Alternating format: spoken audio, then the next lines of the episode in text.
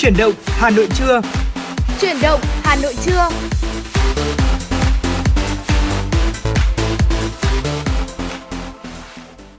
Hồng Hạnh và Thu Minh xin kính chào quý vị và các bạn. Rất vui được gặp quý vị và các bạn trong chương trình Truyền động Hà Nội trưa, phát trên sóng FM tần số 96 MHz của Đài Phát thanh và Truyền hình Hà Nội. Chương trình cũng đang được phát trực tuyến trên trang web hanoitv.vn. Quý vị và các bạn thân mến, chương trình của chúng tôi đang được phát trực tiếp với chủ đề tin tức và âm nhạc. Quý vị hãy giữ sóng và tương tác với chúng tôi thông qua số điện thoại nóng của chương trình là 024 3773 6688 hoặc thông qua fanpage Thuyền động Hà Nội FM 96. Thưa quý vị, vào ngày hôm nay thì chúng tôi sẽ mở đầu cho chương trình sẽ là những thông tin mà phóng viên Kim Anh vừa cập nhật. Thưa quý vị và các bạn, ngày 18 tháng 5, thông tin từ Sở Giáo dục và Đào tạo Hà Nội cho biết, Chủ tịch Ủy ban nhân dân thành phố Hà Nội Trung Ngọc Anh vừa ký quyết định về việc thành lập Ban chỉ đạo thi tốt nghiệp trung học phổ thông thành phố Hà Nội năm 2022.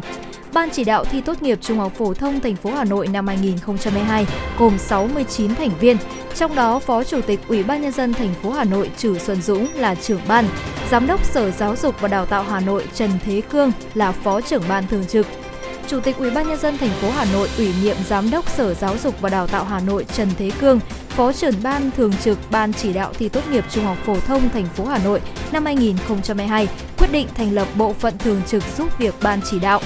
Ban chỉ đạo thi tốt nghiệp trung học phổ thông thành phố Hà Nội năm 2022 chịu trách nhiệm chỉ đạo, hướng dẫn các đơn vị thực hiện đúng quy chế thi tốt nghiệp trung học phổ thông và hướng dẫn của Bộ Giáo dục và Đào tạo. Kỳ thi tốt nghiệp trung học phổ thông năm 2022 diễn ra trong 2 ngày, ngày mùng 7 và mùng 8 tháng 7 năm 2022. Thành phố Hà Nội là địa phương có số lượng thí sinh dự thi nhiều nhất, dự kiến có gần 90.000 học sinh dự thi, chưa kể số lượng thí sinh tự do. Toàn thành phố sẽ tổ chức một hội đồng thi do Sở Giáo dục và Đào tạo Hà Nội chủ trì dành cho tất cả thí sinh đăng ký dự thi. Thưa quý vị, Bộ Lao động Thương binh và Xã hội cho biết, tháng hành động phòng chống ma túy năm 2022 diễn ra từ ngày 1 đến hết ngày 30 tháng 6. Ngày Quốc tế phòng chống ma túy và Ngày Toàn dân phòng chống ma túy ngày 26 tháng 6 năm nay có chủ đề nâng cao hiệu quả công tác cai nghiện ma túy và quản lý người sử dụng trái phép chất ma túy vì một cộng đồng khỏe mạnh và an toàn. Trong thời gian này, Bộ phối hợp với các cơ quan đơn vị chức năng tăng cường nắm bắt tình hình, ra soát địa bàn đối tượng nhằm phát hiện đấu tranh, triệt xóa kịp thời các điểm, tụ điểm phức tạp về ma túy. Cùng với đó là việc nâng cao chất lượng quản lý người nghiện, người sử dụng trái phép chất ma túy, làm tốt công tác phòng ngừa, hạn chế phát sinh tội phạm, tệ nạn ma túy. Ngoài ra, các hoạt động tuyên truyền về tác hại của ma túy, phổ biến kỹ năng phòng chống ma túy được các bên cùng thực hiện, tập trung vào đối tượng là giới trẻ, nhóm người có nguy cơ cao. Thưa quý vị và các bạn, ngày hôm qua tại di tích nhà tù Hỏa Lò diễn ra lễ khai mạc trưng bày Đứng lên và cất tiếng thiết thực kỷ niệm 132 năm ngày sinh của Chủ tịch Hồ Chí Minh, 97 năm ngày báo chí cách mạng Việt Nam. Trưng bày đứng lên và cất tiếng điểm lại những dấu ấn của báo chí cách mạng Việt Nam qua 97 năm hình thành và phát triển. Trên chặng đường đầy thăng trầm nhưng cũng vô cùng vẻ vang đó, Chủ tịch Hồ Chí Minh, người sáng lập nền báo chí cách mạng Việt Nam, cũng là một nhà báo lỗi lạc, đã có những đóng góp to lớn cho sự nghiệp báo chí cách mạng nước nhà. Những lời dạy của người đã trở thành bài học giá trị để báo chí cách mạng Việt Nam có những bước phát triển mạnh mẽ và vượt bậc. Học tập và làm theo lời bác, các nhà báo chiến sĩ dù ở nơi ngục tù tăm tối hay chiến trường khốc liệt luôn dùng ngòi bút làm vũ khí mềm để đấu tranh và cất cao tiếng nói dân tộc. Trưng bày gồm hai phần nội dung, tiếng nói dân tộc và vì nước dấn thân, vì dân cất tiếng. Tại lễ khai mạc, các đại biểu đã cùng ôn lại những lời dạy của bác về công tác báo chí, được xem hoạt cảnh về quá trình xuất bản và phát hành những tờ báo đặc biệt sau song sát tại nhà tù Hòa Lò, gặp gỡ các nhân chứng lịch sử là các nhà báo chiến trường năm xưa như nhà nhiếp ảnh Chu Trí Thành, nhà báo Trần Hồng, nhà báo Trịnh Hải, đại diện gia đình nhà báo liệt sĩ Lương Nghĩa Dũng, nhà báo chiến trường Chu Quang Tuấn. Trưng bày kéo dài đến hết ngày 31 tháng 12 năm 2022. Kỷ niệm 132 năm ngày sinh Chủ tịch Hồ Chí Minh, sáng ngày hôm qua, Thư viện Hà Nội khai mạc trưng bày sách, báo với chủ đề Hồ Chí Minh, tên người sáng mãi với non sông Việt Nam tại địa chỉ số 47 Bà Triệu, quận Hoàn Kiếm, Hà Nội.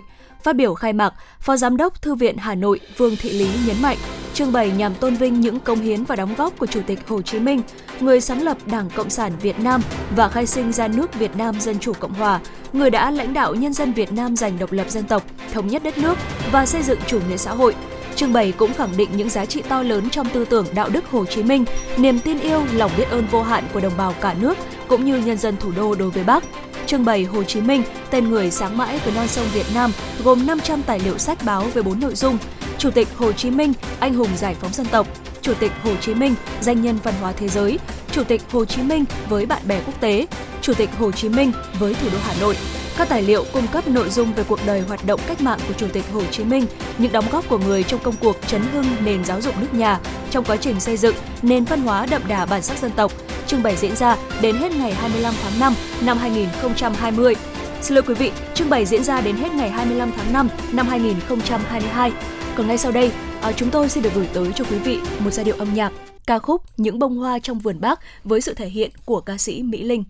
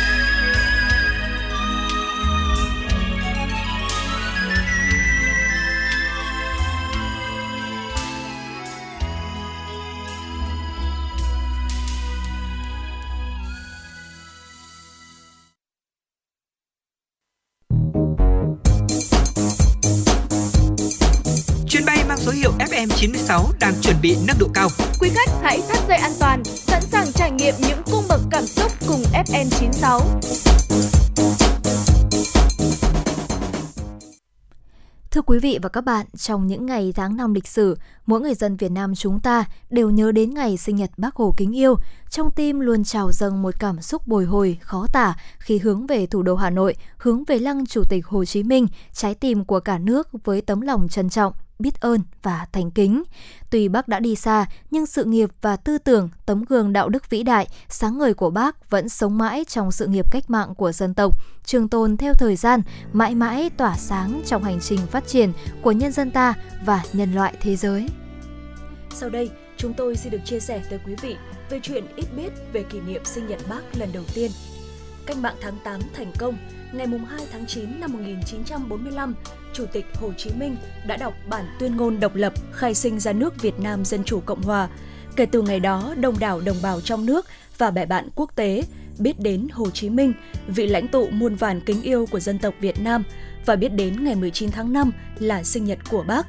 Và cũng từ đó, vào những dịp sinh nhật bác, đồng bào, đồng chí và bạn bè quốc tế lại gửi tới người những bó hoa tươi thắm và những lời chúc mừng tốt đẹp nhất – Năm 1946 là năm kỷ niệm ngày sinh Bác Hồ lần đầu tiên. Sáng ngày 19 tháng 5 năm 1946, tại Bắc Bộ Phủ, các đại biểu thiếu nhi thủ đô, tự vệ, hướng đạo và hơn 50 đại biểu Nam Bộ đã đến chúc mừng sinh nhật Bác. Bác tặng các đại biểu thiếu nhi một cây bách trồng trong chậu và nói Bác có cây này tặng các cháu, mai sau cái cây sẽ mọc ra một chậu trăm cái tán.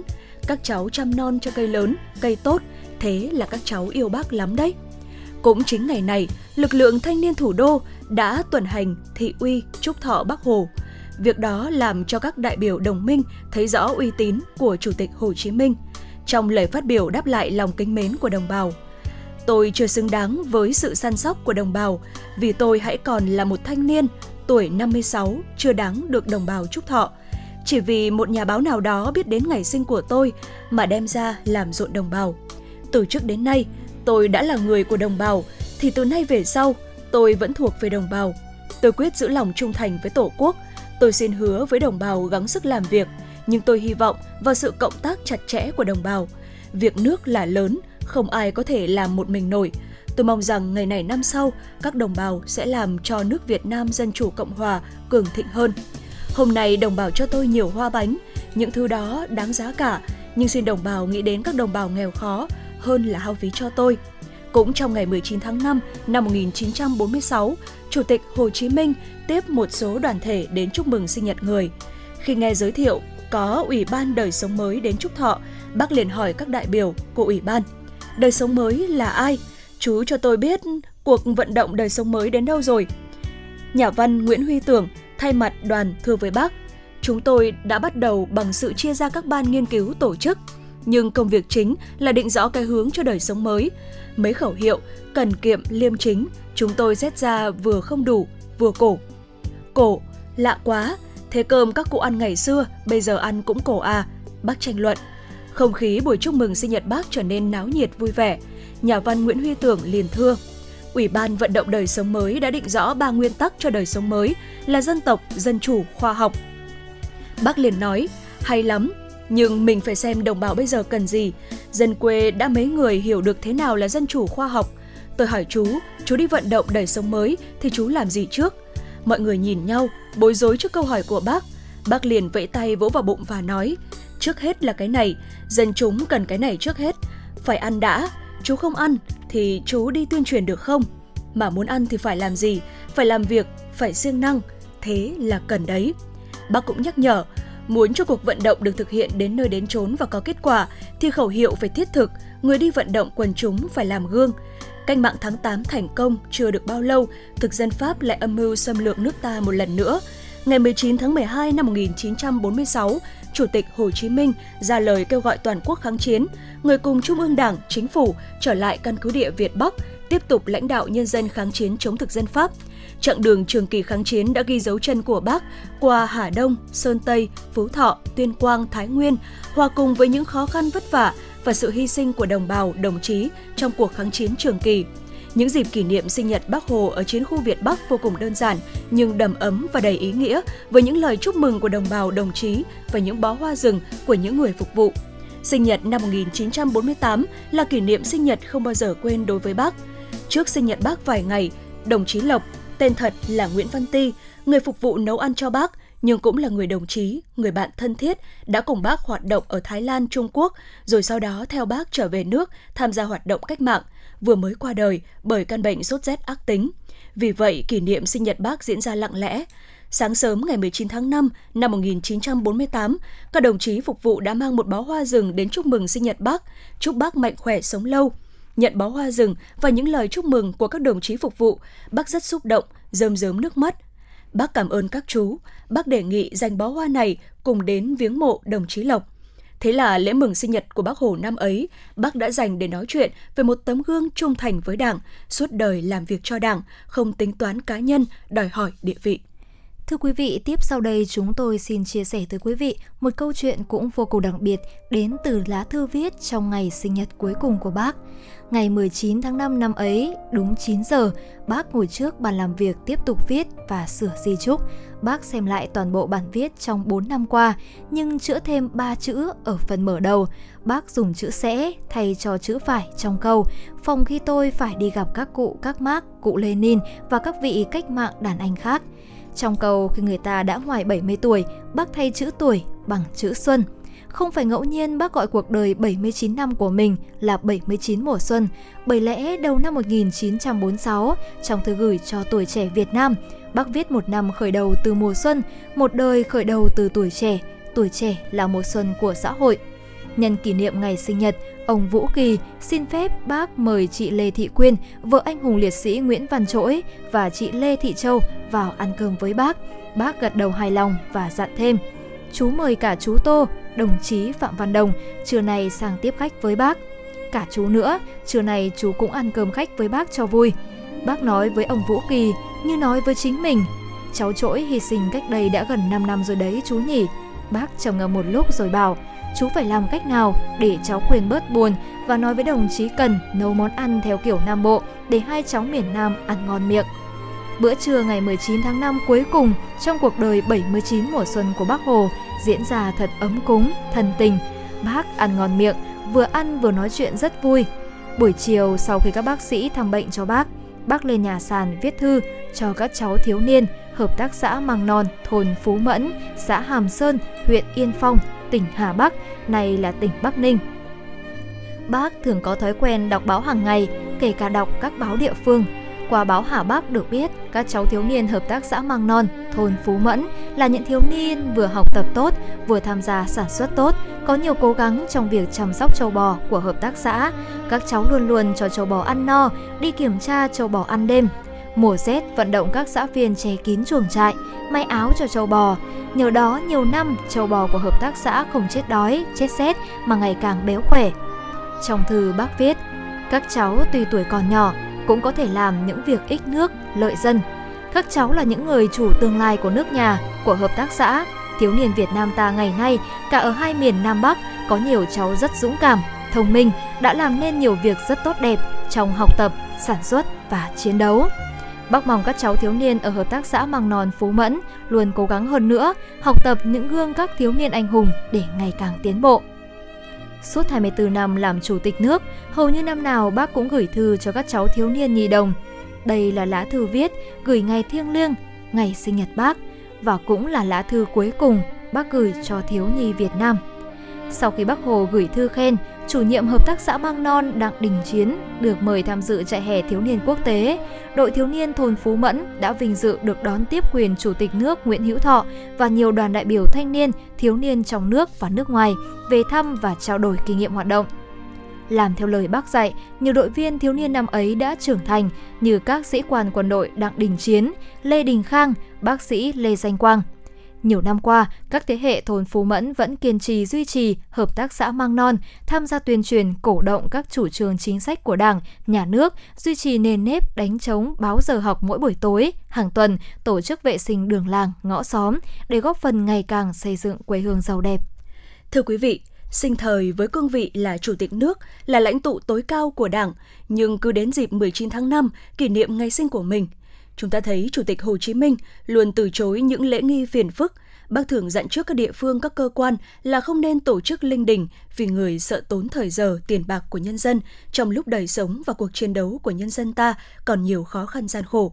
Qua mỗi dịp kỷ niệm ngày sinh nhật của bác, chúng ta đều thấy một sự giản dị, khiêm tốn đến cao thượng. Đó là bài học quý giá cho mỗi chúng ta trong bất kỳ một giai đoạn lịch sử của đất nước, là dịp để chúng ta soi vào tấm gương đạo đức cách mạng sáng ngời của bác, học tập đức tính khiêm tốn, giản dị, mẫu mực của bác. Ngay sau đây, xin mời quý vị chúng ta cùng lắng nghe giai điệu âm nhạc ca khúc Bác Hồ một tình yêu bao la với sự thể hiện của ca sĩ Thu Hiền. thank you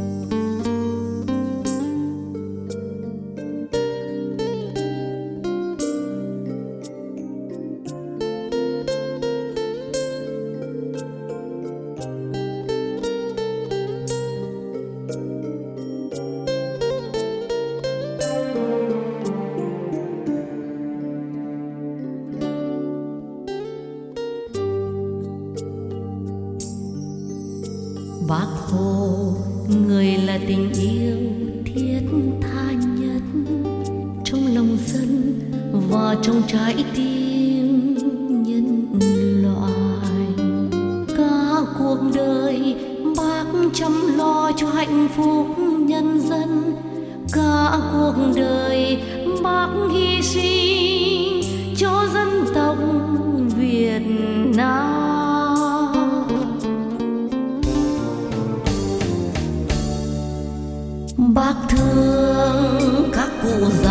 xuân về dâng điêu lụa. Bác thương đàn cháu nhỏ trung thu gửi cho quà. Bác thương đoàn dân công, đêm nay ngủ ngoài rừng. Bác thương người chiến sĩ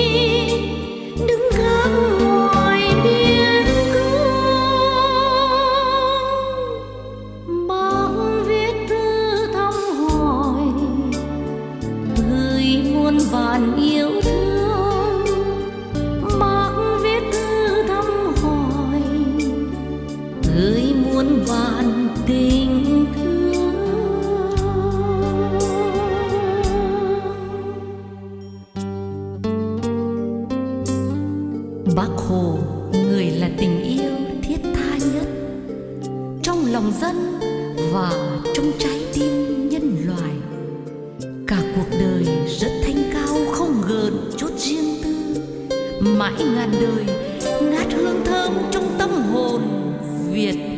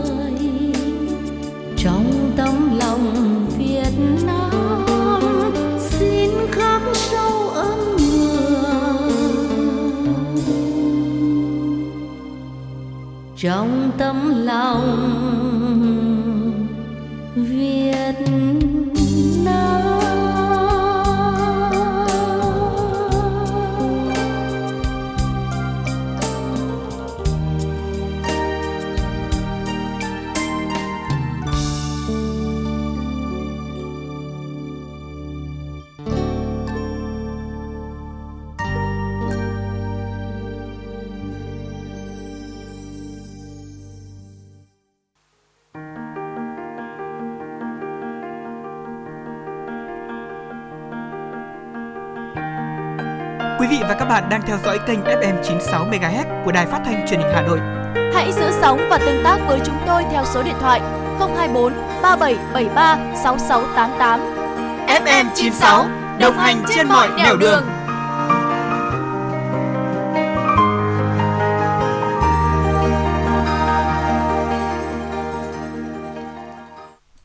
Thưa quý vị thính giả, chúng ta vừa lắng nghe ca khúc Bác Hồ, một tình yêu bao la qua giọng hát của ca sĩ Thu Hiền. Và ngay bây giờ để tiếp tục dòng chảy tin tức của FM96 là những thông tin mà phóng viên Kim Anh đã gửi về cho chương trình.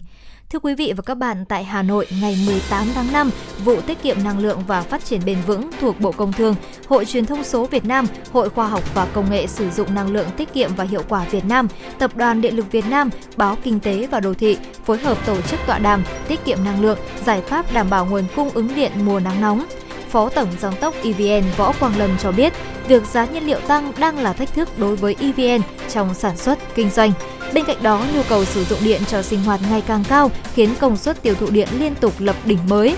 Để đảm bảo cung ứng điện cho mùa nắng nóng, EVN đang tập trung vào các giải pháp về vận hành và bổ sung nguồn điện như tăng cường hệ thống truyền tải Bắc Nam, ngăn ngừa sự cố, mua thêm điện từ Lào và Trung Quốc.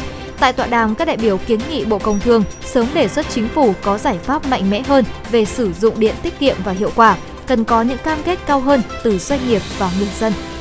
Theo báo cáo chỉ số thương mại điện tử Việt Nam 2022 vừa được Hiệp hội Thương mại điện tử Việt Nam công bố, thành phố Hồ Chí Minh tiếp tục dẫn đầu bảng xếp hạng với 90,6 điểm.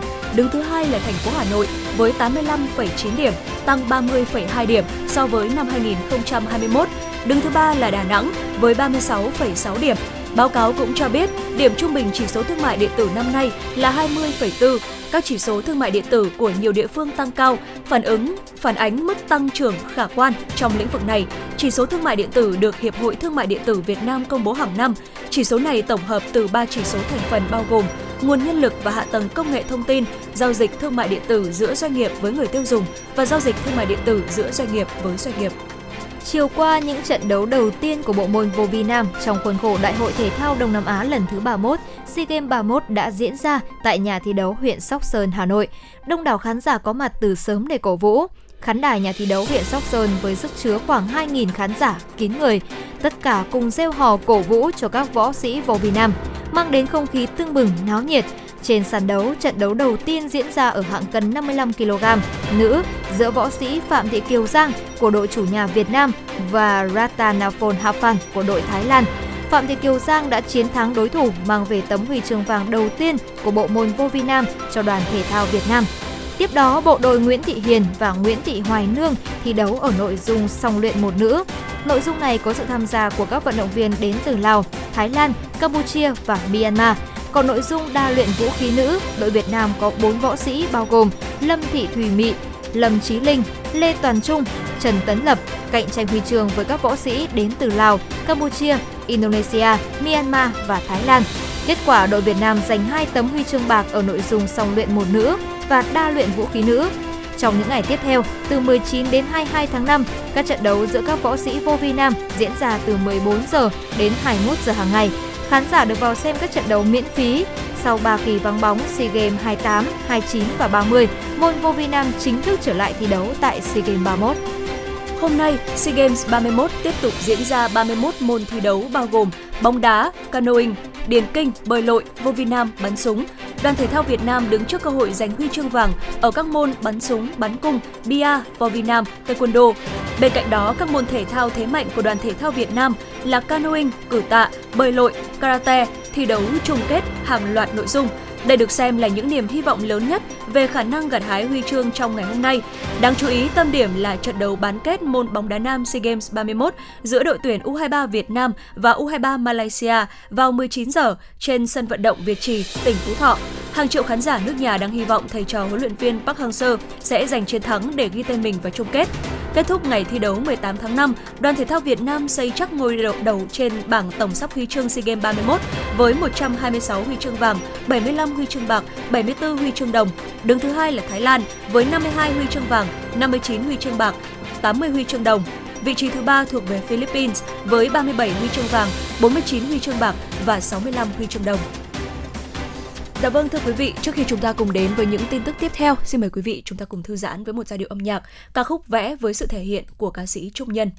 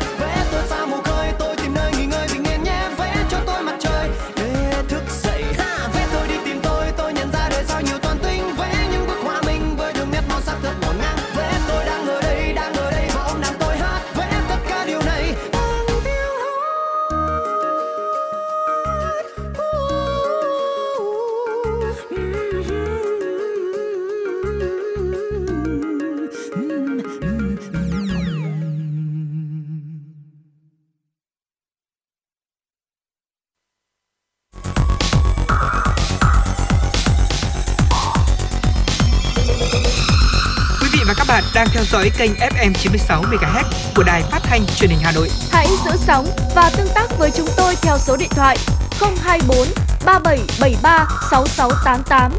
FM 96 đồng hành trên, mọi nẻo đường. đường.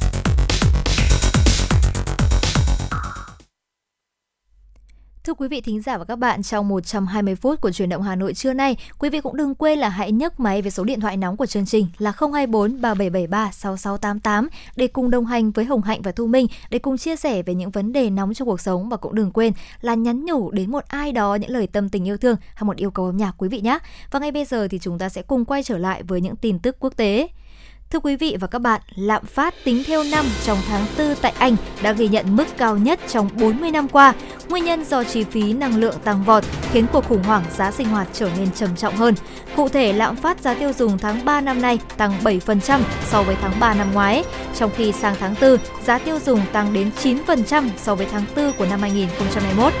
9% cũng là mức cao nhất kể từ năm 1982 Tháng trước, giá tiêu dùng tại Anh đã tăng cao sau khi giá khí đốt và điện tăng lên do chi phí năng lượng leo thang.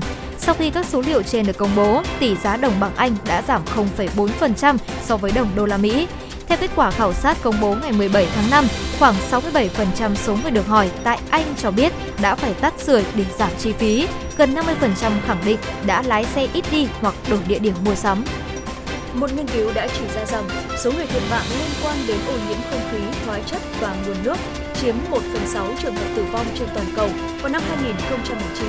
Hơn 90% số ca tử vong liên quan đến ô nhiễm xảy ra ở các quốc gia thu nhập thấp và thu nhập trung bình. Và hầu hết các quốc gia đã làm rất ít để đối phó với vấn đề sức khỏe cộng đồng to lớn này. Báo cáo được công bố trên tạp chí Lancet Planetary Health đã cảnh báo ô nhiễm là yếu tố môi trường, có nguy cơ gây bệnh tật và chết sớm lớn nhất thế giới và biến đổi khí hậu và các loài động vật hoang dã, mất mát dần có mối liên hệ chặt chẽ với nhau. Các nhà nghiên cứu cho biết, hành động để giải quyết một vấn đề có thể giúp đối phó với các cuộc khủng hoảng khác. Các chuyên gia đã phát hiện ra sự sụt giảm về số người tử vong do ô nhiễm liên quan đến tình trạng nghèo cùng cực như nước không sạch, thiếu vệ sinh và ô nhiễm không khí hộ gia đình do đốt các nhiên liệu như củi để nấu ăn và sưởi ấm. Tuy nhiên, số người chết do ô nhiễm không khí ngoài trời và các hóa chất độc hại như nhiễm độc trì lại tăng lên.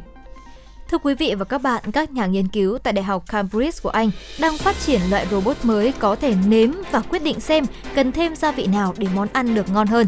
Tại phòng thí nghiệm, nhóm nghiên cứu đang huấn luyện cánh tay robot được trang bị cảm biến nhận biết độ mặn của một đĩa trứng xào cà chua. Một thiết bị nhỏ trên đầu cánh tay robot lấy mẫu thức ăn ở những vị trí khác nhau, lặp đi lặp lại nhiều lần cho đến khi máy tính của robot tạo ra một bản đồ mùi vị hoàn chỉnh về món ăn này. Cảm biến này hoạt động dựa trên độ dẫn điện, vì vậy nó phản ứng với những yếu tố như độ mặn, độ ẩm của món ăn. Mặc dù còn ở giai đoạn sơ khai, nhưng theo giới chuyên môn, nghiên cứu này có thể giúp phát triển loại robot có khả năng nhận biết món ăn nào ngon hoặc không ngon, từ đó giúp robot chế biến các món ăn hấp dẫn hơn. Nhằm nâng cao nhận thức của mọi người về sự cần thiết phải bảo vệ san hô, một công ty ở bang Florida, Mỹ đã kỳ công tạo ra những thước phim nghệ thuật ghi lại quá trình sinh trưởng của san hô một cách sống động. Các nhân viên tại Coral Morphologic, một công ty hoạt động trong lĩnh vực bảo vệ biển, đã nuôi san hô trong lồng kính trong môi trường lý tưởng để chúng phô bày hết vẻ đẹp, rồi họ ghi hình lại. Những đoạn video kết hợp giữa nghệ thuật và khoa học này sau đó được sử dụng để giới thiệu về vẻ đẹp cũng như vai trò của san hô đối với các loài sinh vật biển và cả con người. Coral Morphologic còn gắn âm còn gắn camera dưới đáy đại dương để phát trực tiếp hình ảnh của những loài sinh vật biển lên trang web của công ty suốt 2 năm qua, cho phép mọi người có thể xem bất cứ lúc nào. Theo cơ quan quản lý khí quyển và đại dương quốc gia Mỹ, tình trạng các đại dương ngày càng ấm lên do biến đổi khí hậu đã dẫn đến hiện tượng tẩy trắng san hô. Nếu không nhanh chóng bảo vệ, đến cuối thế kỷ này, các dạng san hô trên thế giới sẽ hoàn toàn biến mất. Thưa quý vị thính giả, vừa rồi là những thông tin quốc tế mà chúng tôi muốn gửi đến quý vị trong buổi trưa ngày hôm nay. Và ngay bây giờ chúng ta sẽ cùng quay trở lại với không gian âm nhạc của FM96 qua ca khúc Và tôi cũng yêu em do giọng ca của ca sĩ Lê Hiếu.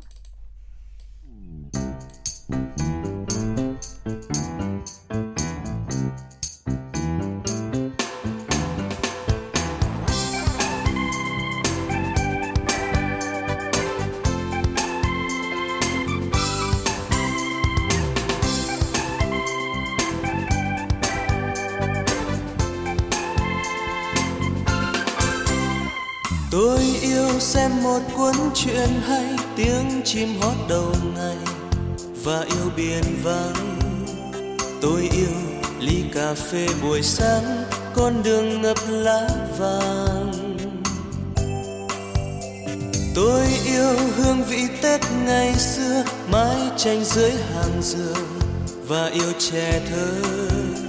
Bữa cơm, canh cà và điếu thuốc giấc ngủ không mộng mị và tôi cũng yêu em, và tôi cũng yêu em, và tôi cũng yêu em yêu em rộn ràng, yêu em nồng nàn. Tôi yêu đi bộ dưới hàng cây, đâu vui với bạn bè và ly rượu ngon. Tôi yêu trong nhà nhiều cây lá, tôi yêu những người già.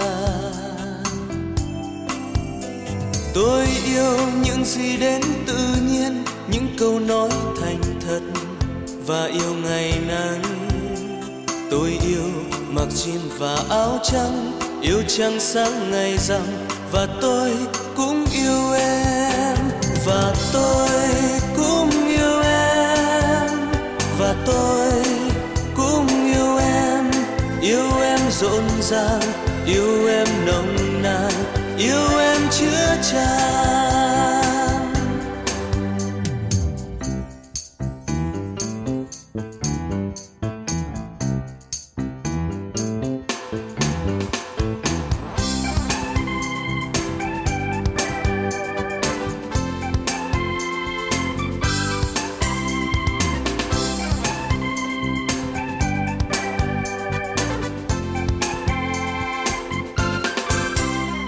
Tôi yêu đi bộ dưới hàng cây đâu vui với bạn bè và ly rượu ngon.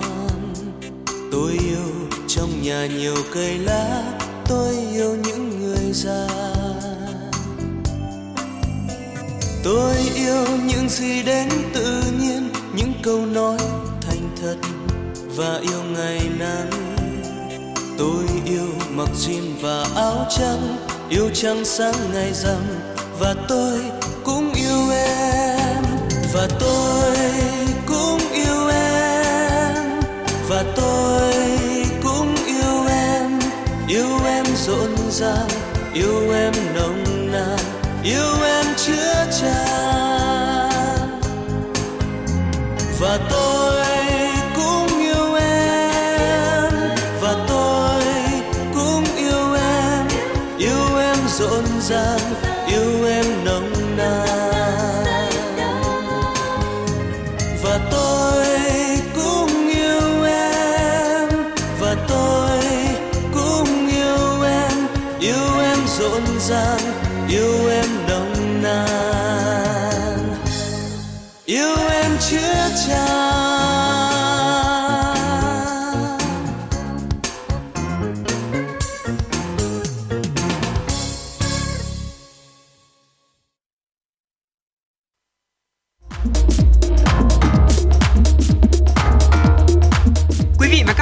trên chuyến bay mang số hiệu FM96.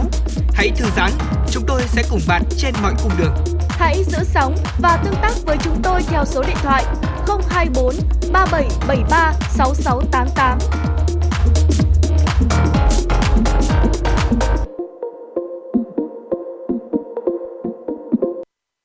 Dạ vâng thưa quý vị, 024 3773 6688. Đây là số điện thoại được dây nóng của chương trình Chuyển động Hà Nội ngày hôm nay. À, quý vị nếu như chúng ta có những vấn đề cần quan tâm chia sẻ hoặc có mong muốn được tặng bạn bè người thân một tác phẩm âm nhạc yêu thích hay là một lời nhắn gửi yêu thương thì hãy tương tác với chúng tôi thông qua số điện thoại đường dây nóng của chương trình. Thông Minh xin được nhắc lại là 024 3773 6688 hoặc thông qua một phương thức liên lạc đơn giản hơn, đó chính là thông qua fanpage Chuyển động Hà Nội FM 96 quý vị nhé.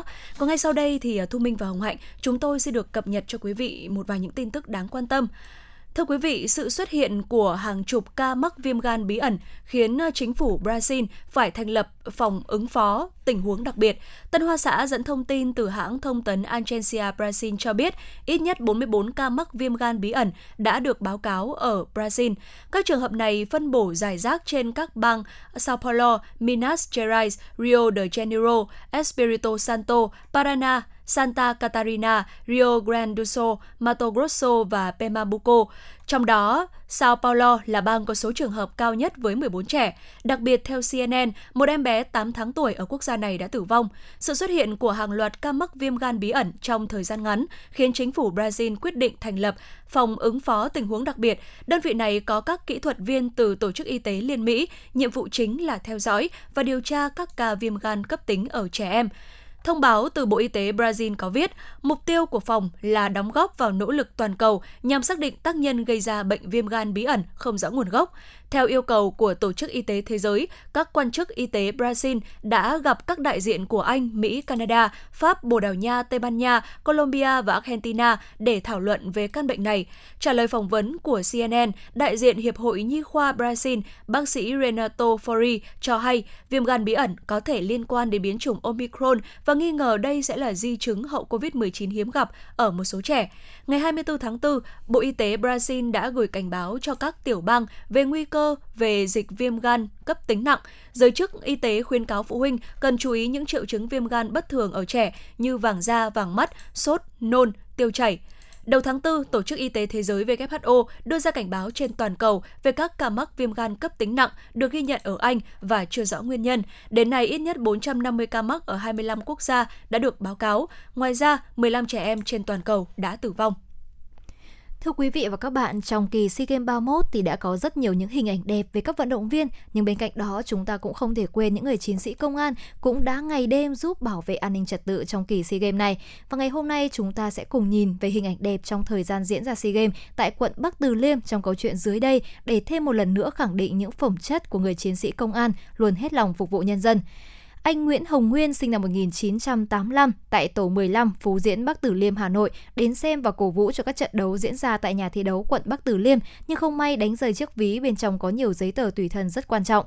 Mặc dù đã mất công tìm kiếm cả ngày dài nhưng không thấy được chiếc ví. Những tưởng phải mất công đi làm lại tất cả các giấy tờ nhưng anh đã rất vui mừng, cảm xúc như vỡ òa khi nhận được cuộc điện thoại thông báo về việc đến gặp lực lượng chức năng tại nhà thi đấu quận Bắc Từ Liêm để nhận lại tài sản bị mất. Cụ thể, trong quá trình làm nhiệm vụ bảo vệ tại khu vực nhà thi đấu quận Bắc Từ Liêm, nơi diễn ra môn thi đấu Pensicas của SEA Games 31, tổ công tác thuộc chốt 6 tuyến 2 gồm Thượng úy Nguyễn Việt Linh, cán bộ công an phường Phúc Diễn, quân an quận Bắc Từ Liêm và hạ sĩ Nguyễn Thượng Hải, cán bộ thuộc C1D5, Trung đoàn Cảnh sát cơ động, Công an thành phố Hà Nội phát hiện một chiếc ví da màu nâu, bên trong có nhiều giấy tờ. Ngay lập tức, tổ công an đã thông báo các lực lượng chức năng để nhanh chóng thông báo tìm chủ sở hữu của chiếc ví. Đến 18 giờ 30 cùng ngày, anh Nguyễn Hồng Nguyên đã đến nhà thi đấu quận Bắc Từ Liêm để nhận lại tài sản. Anh Nguyên rất xúc động và gửi lời cảm ơn chân thành, sâu sắc nhất đến đồng chí giám đốc công an thành phố Hà Nội, công an quận Bắc Từ Liêm, trung đoàn cảnh sát cơ động công an thành phố Hà Nội và đặc biệt là hai đồng chí Nguyễn Việt Linh và đồng chí Nguyễn Thượng Hải. Việc làm đầy ý nghĩa của các đồng chí đã làm tô đẹp thêm hình ảnh người chiến sĩ công an bản lĩnh, nhân văn vì nhân dân phục vụ trong lòng nhân dân Việt Nam và đặc biệt trong mắt bạn bè quốc tế khi đang trong thời gian diễn ra Đại hội Thể thao Đông Nam Á SEA Games 31 tại Việt Nam. Dạ vâng thưa quý vị, và vừa rồi là một vài những tin tức mà chúng tôi à, cập nhật và gửi tới cho quý vị trong chương trình ngày hôm nay. Vẫn sẽ còn rất nhiều những tin tức đáng quan tâm khác sẽ được chúng tôi à, tiếp tục cập nhật và gửi tới cho quý vị trong suốt thời gian lên sóng chương trình. Còn ngay bây giờ chúng ta sẽ cùng chuyển sang mục Sống khỏe cùng FM 96 và chủ đề của chúng ta ngày hôm nay đó chính là chúng ta sẽ cùng nhau giải đáp à, một vài những quan niệm mà mà có thể là chúng ta đã nghĩ sai về trái cây và rau quả. Dạ vâng thưa quý vị, à, mọi người thì thường có những quan niệm chưa đúng về các loại trái cây và rau quả và ngay sau đây thì à, sẽ là một vài những lý giải của các chuyên gia để giúp cho chúng ta hiểu rõ hơn. À, sai lầm đầu tiên là một sai lầm mà Thu Minh thấy rằng là rất nhiều người vẫn thường hay nghĩ như vậy là đúng, đó chính là giá trị dinh dưỡng của trái cây và rau quả thông thường và hữu cơ thì là như nhau. Vậy à, vì sao vậy điều này thì các chuyên gia có ý kiến như thế nào ạ? Dạ vâng, ngày hôm nay thì qua tìm hiểu thì theo như chúng tôi có biết thì một nghiên cứu từ Đại học Newcastle của Vương quốc Anh đã tiết lộ vào ngày năm 2014 rằng trái cây và rau quả canh tác hữu cơ có nồng độ chất chống oxy hóa cao hơn từ 18 đến 69% so với các loại rau và trái cây từ canh tác thông thường. Và lý do này thì được các chuyên gia đưa ra là các loại rau củ quả được canh tác theo tiêu chuẩn hữu cơ, ít tiếp xúc với các biện pháp kiểm dịch thực vật nên chúng tự bảo vệ và chống lại sự xâm nhập của ký sinh trùng bằng cách tạo ra các tạo ra các phân tử từ phòng vệ và đó chính là chất chống oxy hóa có trong các loại rau củ và trái cây. Lúc này thì rau củ hữu cơ được canh tác theo một chế độ nghiêm ngặt, đảm bảo trong suốt quá trình trồng không sử dụng các chất kích thích hay là phân hóa học, các loại thuốc trừ sâu và thuốc bảo vệ thực vật. Do thời gian thu hoạch khá lâu nên rau củ hữu cơ có hàm lượng chất dinh dưỡng cao hơn nhiều so với rau củ được trồng thông thường. Vì thế, rau củ hữu cơ đảm bảo đủ an toàn đối với người dùng và cung cấp nhiều chất dinh dưỡng tốt cho cơ thể. Dạ vâng thưa quý vị, à, sai lầm tiếp theo đó chính là ngâm với nước pha bột soda để loại bỏ thuốc trừ sâu trong ờ, trái cây và rau quả. À, chúng ta vẫn thường nghe nói đó là à, ngâm trái cây và rau củ với muối này hay còn gọi là bột soda, một chất được sử dụng nhiều trong ngành công nghiệp hóa chất, thực phẩm, dược phẩm. Trong khoảng à, 15 phút sau đó thì chúng ta rửa sạch ờ, có thể loại bỏ được dư lượng thuốc trừ sâu. Tuy nhiên thì các chuyên gia cho rằng việc làm này không giúp loại bỏ thuốc trừ sâu có trong rau quả, kể cả với liều lượng nhỏ. Để đảm bảo an toàn và loại bỏ bớt dư lượng thuốc bảo vệ thực vật trong rau quả thì ờ, quý vị chúng ta hãy ngâm chúng trong chậu nước sạch với 10% giấm hoặc là nước cốt chanh trong vòng 30 phút. Sau đó chúng ta rửa lại dưới vòi nước sạch. Cả hai loại này thì đều rất là hiệu quả trong việc là chúng ta loại bỏ thuốc trừ sâu ở trên trái cây và rau quả. Thưa quý vị, một sai lầm tiếp theo đó chính là việc mà chúng ta luôn luôn gọt vỏ trái cây trước khi ăn thưa quý vị.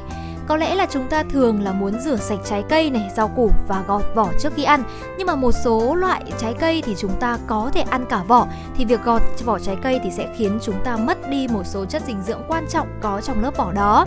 Tốt nhất là quý vị nên rửa sạch và ngâm nước giấm loãng để loại bỏ ký sinh trùng và vi khuẩn gây bệnh có trên bề mặt trái cây. Um, với một số loại quả mọng nhỏ như là dâu tây này hay là việt quất thì có thể dễ bị ảnh hưởng bởi thuốc trừ sâu nhưng mà lại dễ hỏng nếu chúng ta ngâm nước. Vì vậy với những loại quả này thì quý vị nên lưu ý là chúng ta hãy mua những loại quả trồng hữu cơ để đảm bảo không có thuốc trừ sâu và đảm bảo được là chất dinh dưỡng sẽ tốt nhất. Dạ vâng ạ.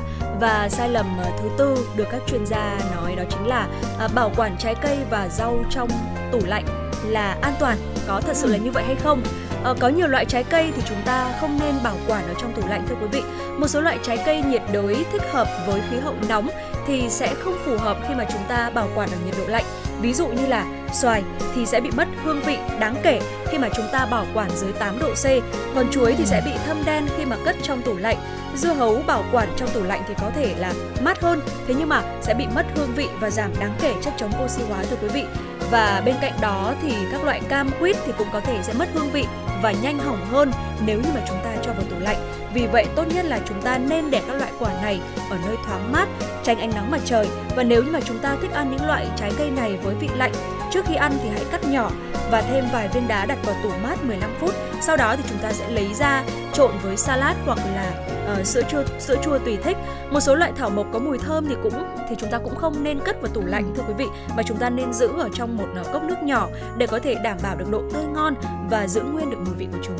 Ừ, qua ngày hôm nay thì Hồng Hạnh cũng thấy rằng là chính Hồng Hạnh đôi lúc cũng đã mắc những sai lầm Chẳng hạn như là chính bản thân Hồng Hạnh cũng sẽ luôn nghĩ rằng là bảo quản trái cây và rau quả trong tủ lạnh là an toàn nhất, là ừ. tốt nhất rồi Nhưng mà hóa ra cũng có một vài loại trái cây chúng ta nên lưu ý là chúng ta nên để ở nơi thoáng gió này, tránh. Dạ. ánh nắng mặt trời Và cũng sẽ là đây cũng có thể cũng sẽ là những cái mẹo để giúp các quý vị thính giả sẽ có những lưu ý tốt hơn trong quá trình là bảo quản này cũng như là sử dụng và chế biến những loại trái cây và rau củ và mong rằng là trong những chương trình sắp tới thì quý vị thính giả sẽ có thể tương tác cùng chúng tôi và cùng gửi những cái chia sẻ này hay là những bí quyết của mình về cho chương trình để giúp cho chương trình sẽ ngày một đa dạng và phong phú hơn. Dạ vâng ạ. Và trong phần sau của chương trình thì chúng tôi sẽ tiếp tục gửi tới cho quý vị những tin tức đáng quan tâm. Bên cạnh đó là những nội dung trong mục khám phá Hà Nội với quà bún Hà Nội hay là trong mục à, khám phá thế giới với rất là nhiều những thông tin hấp dẫn khác nên quý vị hãy à, giữ nguyên tần 6 FM 96 quý vị nhé, để tiếp tục đồng hành cùng với Thu Minh và Hồng Hạnh trong phần tiếp theo của chương trình. Còn ngay bây giờ xin mời quý vị chúng ta hãy cùng thư giãn với một giai điệu âm nhạc.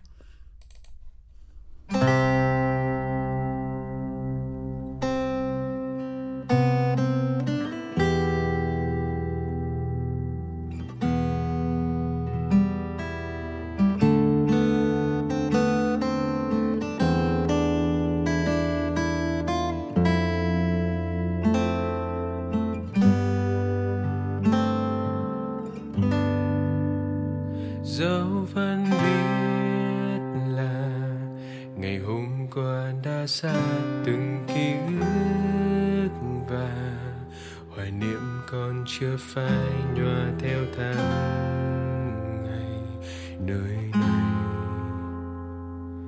bàn tay còn anh ngao nỗi nhớ, dấu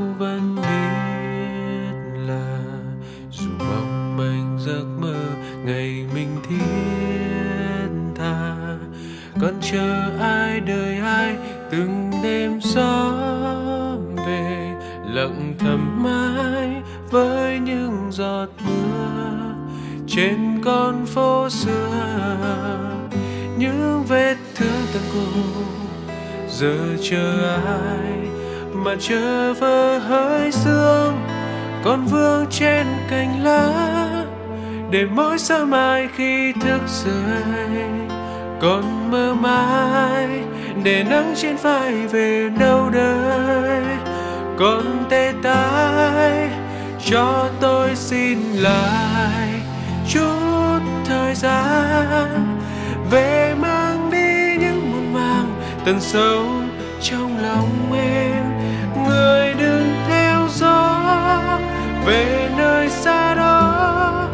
lặng im không nói thêm đôi câu. Này người ơi, xin chút thời gian, tìm những giấc mơ chẳng còn lẻ loi khi đêm về. Gửi vào trong gió những vết thương lòng, còn trong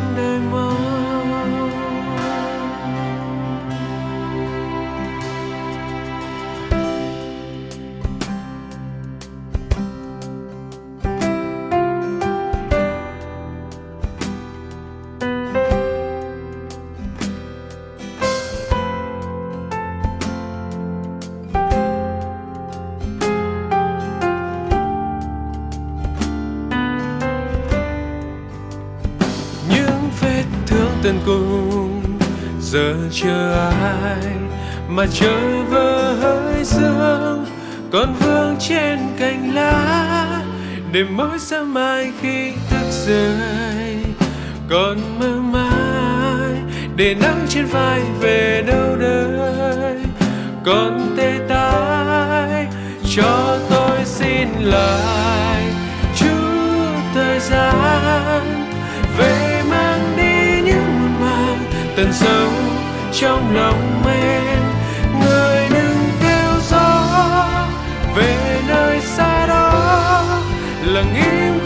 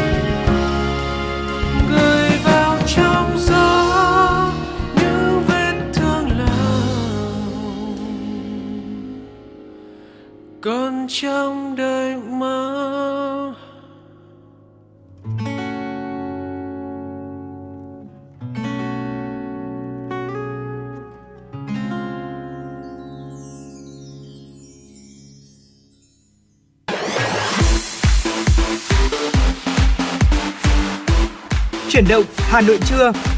Chuyển động Hà Nội trưa.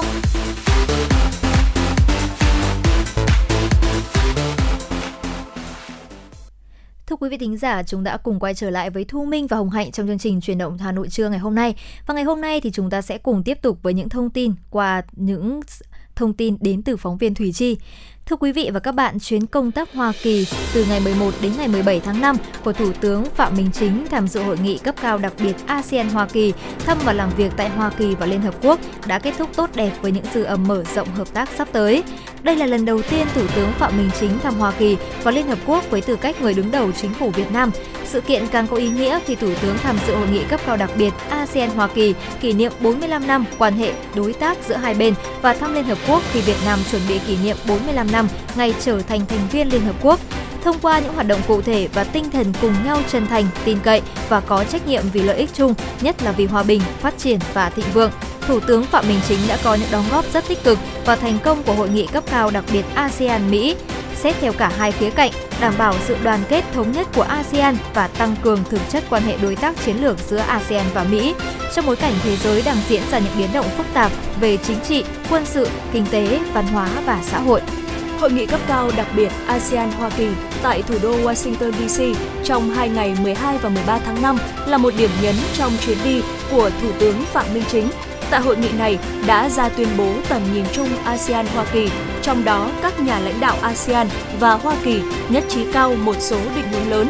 Theo đó, hai bên khẳng định cam kết sẽ thiết lập quan hệ đối tác chiến lược toàn diện ASEAN Hoa Kỳ, đồng thời ưu tiên ổn định chuỗi cung ứng hợp tác biển, an ninh y tế, giáo dục, phát triển nguồn nhân lực khoa học, công nghệ đổi mới và sáng tạo, thúc đẩy chuyển đổi số, ứng phó biến đổi khí hậu, chuyển đổi năng lượng, phát triển xanh và bền vững. ASEAN và Hoa Kỳ cũng khẳng định coi trọng vị trí vai trò của nhau. Tổng thống Joe Biden khẳng định lại cam kết ủng hộ, tôn trọng vai trò trung tâm của ASEAN, mong muốn cùng ASEAN nâng quan hệ đối tác lên một tầm mức mới, chung tay giải quyết hiệu quả các thách thức nảy sinh tại khu vực. Về phần mình, ASEAN tiếp tục coi Hoa Kỳ là đối tác quan trọng hàng đầu. Bên cạnh đó, bài thuyết trình của Thủ tướng Phạm Minh Chính ngày 11 tháng 5 tại Trung tâm Nghiên cứu Chiến lược và Quốc tế, một trong những cơ quan nghiên cứu hàng đầu của Mỹ về chiến lược, chính sách đối ngoại và các vấn đề quốc tế, đã đưa ra những thông điệp rất rõ ràng của Việt Nam. Trong các cuộc tiếp xúc với chính giới Mỹ và cộng đồng doanh nghiệp Hoa Kỳ, cũng như tại diễn đàn tại Trung tâm Nghiên cứu Chiến lược và Quốc tế, Thủ tướng Phạm Minh Chính khẳng định Việt Nam luôn mong muốn tăng cường quan hệ hợp tác với Hoa Kỳ trên cơ sở chân thành, tiếp tục củng cố lòng tin, tăng cường trách nhiệm của cả hai bên vì lợi ích chung của nhân dân hai nước, vì hòa bình, hợp tác và phát triển của khu vực và trên thế giới. Thưa quý vị, cũng trong khuôn khổ chuyến công tác, Thủ tướng Phạm Minh Chính đã tiếp Tổng Giám đốc Cơ quan Tài chính Phát triển Hoa Kỳ, Cố vấn An ninh Quốc gia Hoa Kỳ Jake Sullivan.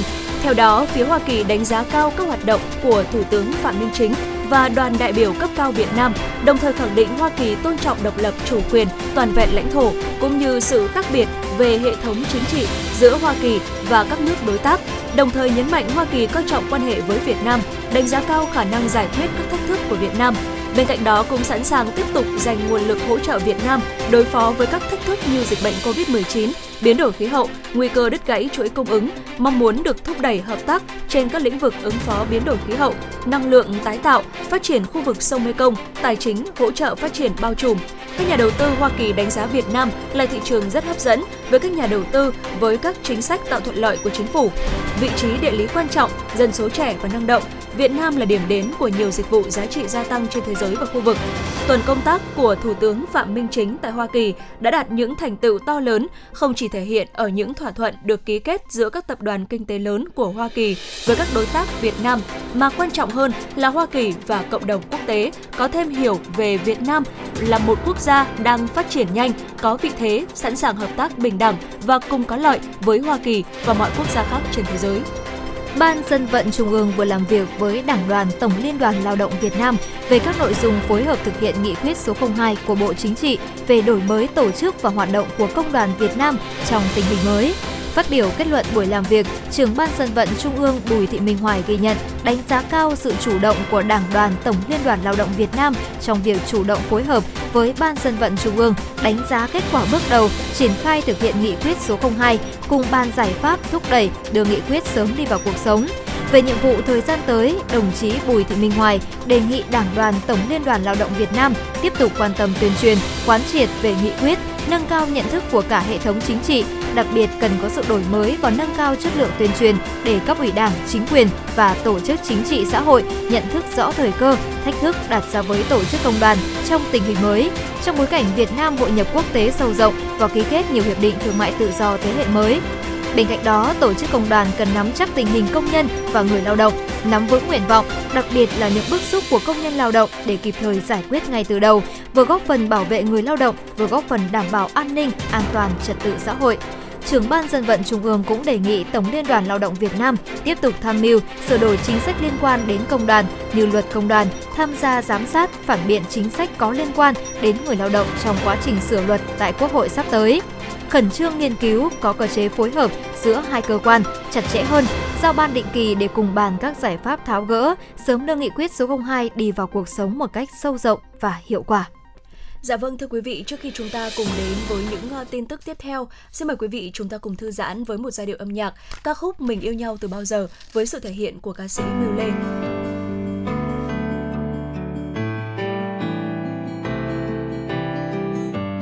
Em rồi sẽ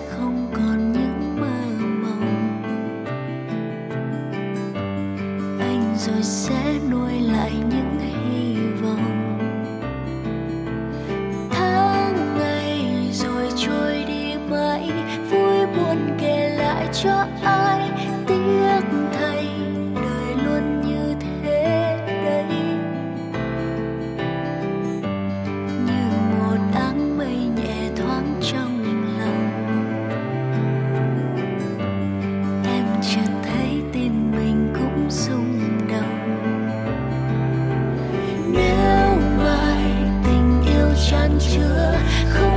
trở lại như xưa biết đâu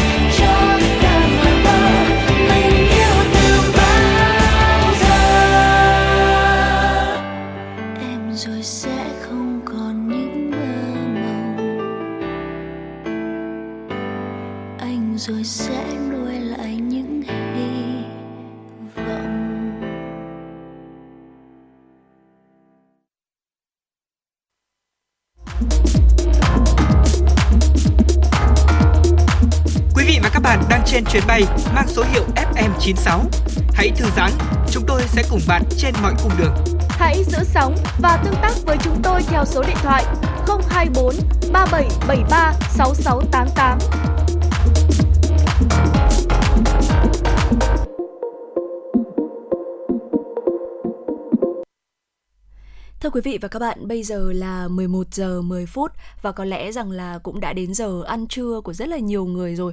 Và nếu như mà đến thời điểm này quý vị chúng ta vẫn chưa biết rằng là trưa ngày hôm nay thì chúng ta nên ăn gì, vậy thì hãy tiếp tục đồng hành cùng với chương trình chuyển động Hà Nội trưa ngày hôm nay.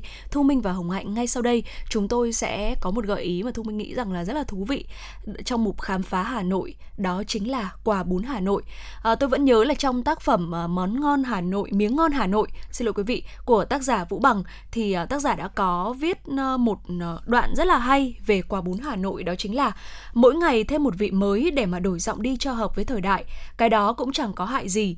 Có thứ thì bắt trước tàu, có thứ thì bắt trước Tây, có thứ lại quảng cáo ăn ngon như đồ Mỹ, đồ Anh, nhưng rốt cuộc lại Hà Nội còn có một món quà không theo ai cả, đặc biệt Việt Nam mà tôi dám chắc không có người Việt Nam nào không ăn, mà tôi lại dám chắc thêm rằng không có người Việt Nam nào không thích, đó là quả bún. Uhm, khi nhắc đến quả bún thì mọi nghĩ ngay đến một món rất Hà Nội đó chính là bún chả. Uhm, bún chả có lẽ là chính là món ăn truyền thống của người dân Hà Nội. Dù đã truyền từ đời này sang đời khác, nhưng cái hương vị bao lâu thì vẫn luôn được giữ gìn và nó không còn đơn giản là một món ăn cho riêng Hà Nội mà đã được người dân cả nước cũng như du khách nước ngoài biết đến và nằm trong sách uh, nằm trong danh sách những món ăn phải thử khi đến Việt Nam và cũng đã được độc giả National Geographic bình chọn là một trong những món ăn đường phố ngon nhất thế giới. Và bún chả thì cũng chính là sự kết hợp giữa bún tươi mềm mịn với chả nướng và nước chấm cực ngon. Chả ở đây thì được làm từ thịt vai này, băm nhuyễn, nêm nếm gia vị vừa ăn, sau đó vo viên và nướng. Thịt ba chỉ cũng được làm tương tự. Điều thú vị nhất là chả và thịt được nướng ngay trước quán, khói và mùi thơm cứ phải gọi là cuốn lấy người qua đường và luôn luôn khiến chúng ta phải nhìn và không nỡ rời đi đúng không ạ? Dạ vâng ạ. Và có một uh, sự thật từ ừ. chính trải nghiệm của Thu Minh thôi, đó là khi mà chúng ta đi ra đường ấy ạ, mà chúng ta đang đi và thấp thoáng ở đâu đó chúng ta thấy là có mùi uh, bún chả thì chúng ta ừ. sẽ ngay lập tức là cảm thấy rất là thòm thèm đúng không ạ? Đúng rồi. Và trong uh, cuốn sách Miếng ngon Hà Nội thì tác giả nhà văn Vũ Bằng cũng có viết một đoạn đó chính là cái mùi thơm quái ác, mùi thơm huyền ảo, nó làm cho ta nhớ đến nhiều kỷ niệm thiếu thời, lúc ta hãy còn ở trong những căn nhà cổ tối tăm như hũ, trưa trưa thì mẹ lại gọi hàng bún chả quen ở hàng bông nệm hay ở đầu ngõ tô tịch lại để cho con mỗi đứa một mẹt hai xu. Thời đó thì xa xôi lắm rồi, thế nhưng mà vị ngon của bún thì không sao quên được. Bao nhiêu năm đã trôi qua, đời người ta đã ăn bao nhiêu ngàn vạn mẹt bún chả rồi. Và đúng là như vậy. Ờ, rất là dù rất là nhiều năm đã trôi qua và có rất là nhiều sự đổi khác rồi thế nhưng mà rõ ràng khi mà chúng ta đi trên đường giống như thu minh cũng đã vừa chia sẻ đó là ừ. chúng ta chỉ cần ngửi thấy hương thơm thôi ạ là chúng ta đã cảm thấy rất là thòm thèm và muốn tìm ngay một hàng bún chả để xà vào rồi đúng không ạ chính xác nhưng mà thực sự mà để tìm ra một uh, hàng bún chả ngon ở hà nội thì cũng không phải là chuyện dễ dàng đúng không ạ nếu mà chúng ta nói rằng là một phần đầy đủ của món bún chả chứ danh thì ít nhất là cũng sẽ phải có đủ những nguyên liệu sau đầu tiên là phải có bún tươi này tô chả nướng này, rau sống, đu đủ, cà rốt ngâm chua ngọt và nước chấm tỏi ớt. Thiếu một món thì hương vị sẽ bị ảnh hưởng, còn màu ờ, còn nếu mà chúng ta nhìn thấy cái màu đen ở trên miếng thịt thì thực sự là không phải là cháy đâu nha, mà chính là ướp nước hàng nên sẽ có một xíu màu như thế. Và khi quạt chả thì sẽ có cái cảm giác là thịt và chả nó hơi cháy xém, cháy cạnh một xíu, đúng không ạ? Và khi ăn thì chúng ta sẽ cho một ít bún vào chén này, cho một vài cọng rau, một ít đu đủ, cà rốt và gắp một miếng chả, một miếng ba chỉ rồi dưới nước mắm vào thực sự là chỉ nói đến đây thôi là chính hồng hạnh cũng đang cảm thấy là đói cồn cào rồi. Dạ vâng ạ. À, và hồng hạnh biết không đó là chúng ta nhắc tới những món bún nhắc tới quà bún ở hà nội ừ. thì không chỉ là có bún chả mà còn rất là nhiều những món ăn khác gắn liền với bún. Và ngay sau đây thì à, thu minh sẽ được giới thiệu tới cho quý vị đó chính là một đặc sản chính gốc lâu đời ở hà nội thì ờ, khi mà nói tới đây thì chúng ta chắc chắn là sẽ không thể không nhắc tới bún thang thưa quý vị. Người Hà Thành thì đã khéo léo chế biến những thực phẩm thừa sau dịp Tết thành một món bún cầu kỳ và tinh tế. Theo các nhà nghiên cứu ẩm thực thì thang trong tiếng Hán có nghĩa là canh, bún thang tức là món bún được chan canh, nước chan bún thang trong và có vị ngọt thanh ninh từ tôm he xương lợn hoặc là xương gà à, chúng và không thể dùng xương bò bởi vì nó sẽ gây mùi cái tên à, bún thang thì được nhiều người cho là xuất phát từ cách sắp xếp các nguyên liệu ở trong tô giống như hình thức là chúng ta bốc thang thuốc ở trong đông y vậy. Món ăn thì bao gồm rất là nhiều nguyên liệu như là bún rối này, thịt gà xé nhỏ, trứng rán và giò lụa sắt sợi mỏng, nấm hương thái sợi, ruốc tôm tơi, củ cải dầm, trứng muối vân vân. Và nó sẽ được à, xếp riêng từng góc ở trong tô tạo thành những cái mảng màu rất là đẹp mắt. Và các hàng bún thang hiện nay thì đã uh, thiếu đi tinh dầu cà cuống một gia vị quan trọng để làm nên hương vị món ăn này. Và khi ăn thì các thực khách thường cho thêm uh, mùi tàu này rau răm hành hoa giấm tỏi ớt tiêu và một chút mắm tôm. Uh, không biết là hồng hạnh đã ăn bún thang bao giờ chưa chắc chắn nếu mà chúng ta đã ở hà nội thì phải ăn bún thang rồi đúng không ạ? Dạ. nhưng mà thực sự thì hồng hạnh cũng chưa tìm ra được những địa chỉ ăn bún thang quá là hấp dẫn. Thì nếu một ngày nào đó chắc là sẽ phải nhờ thu minh là hướng dẫn và cho đi trải nghiệm một tô bún thang đúng chất hà nội đúng không ạ? Dạ vâng ạ và ngay sau đây thì có lẽ rằng là à, chúng ta sẽ cùng đến với một món bún mà thông minh nghĩ rằng là sẽ rất là hấp dẫn ừ. đặc biệt là à, thu minh và hồng hạnh à, chúng tôi cũng đã có một vài lần đã đi ăn cùng với nhau và có rất là nhiều kỷ niệm gắn liền với món bún này đúng không ạ ừ. nghe đến kỷ niệm và nghe đến đi ăn với nhau là tôi nhớ ngay đến món bún mọc thưa quý vị nếu mà nhắc đến bún mọc thì chắc chắn là người ta sẽ nghĩ ngay đến đây chính là món ăn sáng quen thuộc của người dân thủ đô, xuất hiện khoảng nửa thế kỷ nay và nhiều người cho rằng thì món bún lấy tên nơi xuất xứ là làng Mộc, nay là Nhân Chính, quận Thanh Xuân, Hà Nội. Tuy nhiên thì cũng có nhiều ý kiến khác cho rằng mọc chính là cách gọi những viên giò sống thả vào nồi bún và nó gắn liền với nghề làm giò Hà Nội. Thành phần chính của viên mọc thì phải thật ngon, được nêm nếm vừa phải, làm từ giò sống được xay mịn, có màu hồng tự nhiên từ thịt và để tăng hương vị món ăn thì nhiều nơi còn cho thêm nấm hương này, mộc nhĩ này, thịt băm vào viên mọc. Món này thì có nhiều phiên bản như là ăn kèm với dọc mùng này, uh, sườn thịt lợn này, gà, giò lụa và riêu cua. Nhưng nước dùng được cho là đạt chuẩn, phải trong veo và ngọt thanh từ xương. Khi ăn thì quý vị có thể rắc một nhúm hành lá và rau mùi sắt nhỏ kèm theo tiêu và dấm ớt thì sẽ hòa quyện cái hương vị của bát bún mọc này. Dạ vâng ạ. Và tiếp theo thì chúng ta sẽ cùng đến với một món bún cũng không hấp dẫn không kém, đó chính là bún ốc thưa quý vị. À, không ai biết là bún ốc xuất xứ từ đâu, có thể là một món ăn đồng quê ven đô được du nhập vào kinh đô Thăng Long xưa. Người Hà Nội ăn bún ốc từ nhiều năm nay và có thể thưởng thức ba bữa ở trong ngày. À, có các phiên bản như là bún nóng hoặc là nguội này, chấm hoặc là chan. Thế nhưng mà dù loại nào thì ốc phải ngon và nước dùng thì phải mang vị chua thanh thì à, mới được gọi là một bát bún, bún ốc ngon.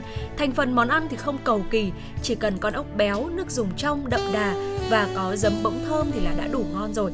À, và ốc phải là những con mà to vừa, vừa luộc uh, được luộc vừa chín khi ăn thì có độ dai và ngậy không tanh nhầy. Và bún ốc nóng thì uh, sẽ thường là được dùng bún rối đúng không ạ?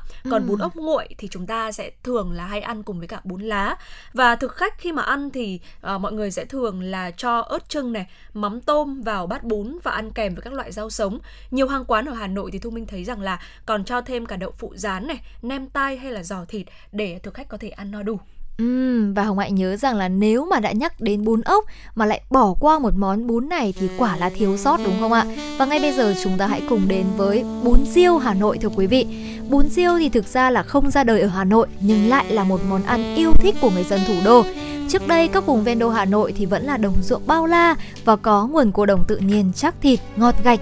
Bún riêu từ đây được đưa vào thành phố theo nhu cầu thưởng thức của người dân. Bún riêu tuy được chế biến nóng nhưng lại mang hương vị thanh mát. Người Hà Nội thường ăn bún riêu để chống ngán sau những ngày Tết. Một tô bún riêu nguyên bản thì có bún rối này và nước riêu cua chứ không đầy ắp thịt bò, sườn sụn, giò tai hay là đậu phụ rán và quẩy như hiện nay. Nước dùng chuẩn có vị ngọt thanh từ cua chứ không phải nước xương thịt uh, tảng gạch màu vàng óng này, không bở và không độ đậu phụ. Một số ít hàng bún riêu chuyên nghiệp ở Hà Nội thì trưng gạch cua với hành phi, mỡ lợn và gấc để tạo vị bùi, ngậy và màu óng ánh cho nước bún riêu. Và giấm bỗng thì chính là gia vị ăn kèm không thể thiếu khi ăn bún riêu ở Hà Nội. Có vị chua dịu này, thơm mùi gạo làm giảm đi mùi tanh của cua và khiến nước dùng chuẩn vị thanh mát. Ừ, dạ vâng ạ. Và bên cạnh uh, các uh, món ăn trên thì uh, Thu Minh còn đặc biệt yêu thích đó chính là món cuốn cũng là một món ăn mà chúng ta ăn cùng với bún đúng không ạ? Và lý do vì sao mà thu minh lại cảm thấy rằng là rất là thích thú với món cuốn là bởi vì rằng là uh, món cuốn thì chúng ta có thể tự tay cuốn. Đúng và sau rồi. đấy thì uh, không hiểu sao mỗi lần mà ăn cái món cuốn này á thì thì thu minh thấy rằng là nó rất là đưa miệng và nó cũng rất là đưa chuyện nữa. Chúng ta vừa ừ. cuốn và chúng ta vừa nói chuyện với nhau. Và cái món cuốn ngon nhất chính là cái món cuốn mà chúng ta tự tay mình cuốn. Là ừ. có xà lách này có tôm này có thịt thì chúng ta cuộn lại với nhau chấm cùng với cả giấm và món ăn này thì hồng hạnh thấy rằng nó cứ phải gọi là quá là hợp lý cho mùa hè đúng không ạ Ừ. một món ăn mà sẽ không phải là nóng nực này và bên cạnh đó thì những nguyên liệu cũng rất là dễ kiếm dễ làm vừa có thể là mình ăn tại quán và cũng có thể là tự làm tại nhà đúng không nó cũng rất là thanh mát cho nên là Ừ. ờ, nó rất là phù hợp để chúng ta có thể lựa chọn trong mùa hè này Chính xác. Và ngay bây giờ thì có lẽ là chúng ta sẽ cùng quay trở lại với không gian âm nhạc của FM96. Mời quý vị thính giả, chúng ta sẽ cùng thưởng thức một ca khúc, một ca khúc với tựa đề Thành phố buồn qua lời hát của ca sĩ Anh Khang và Ngọc Anh.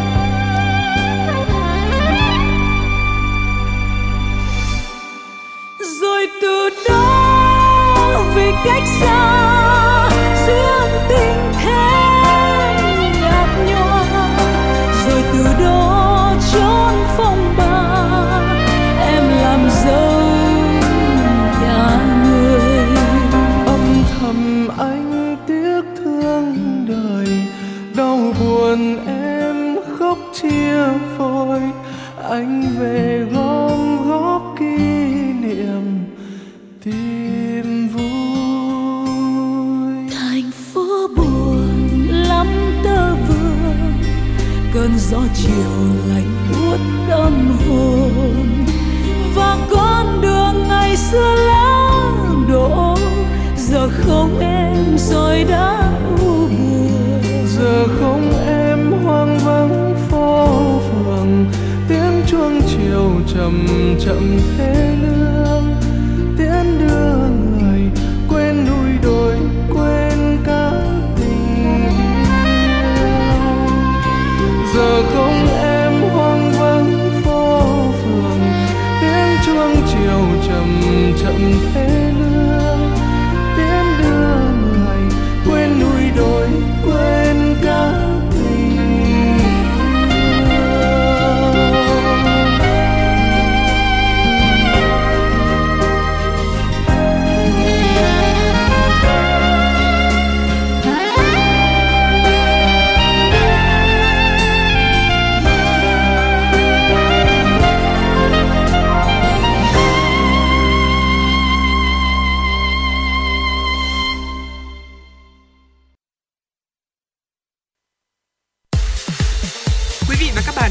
chuyến bay mang số hiệu FM96.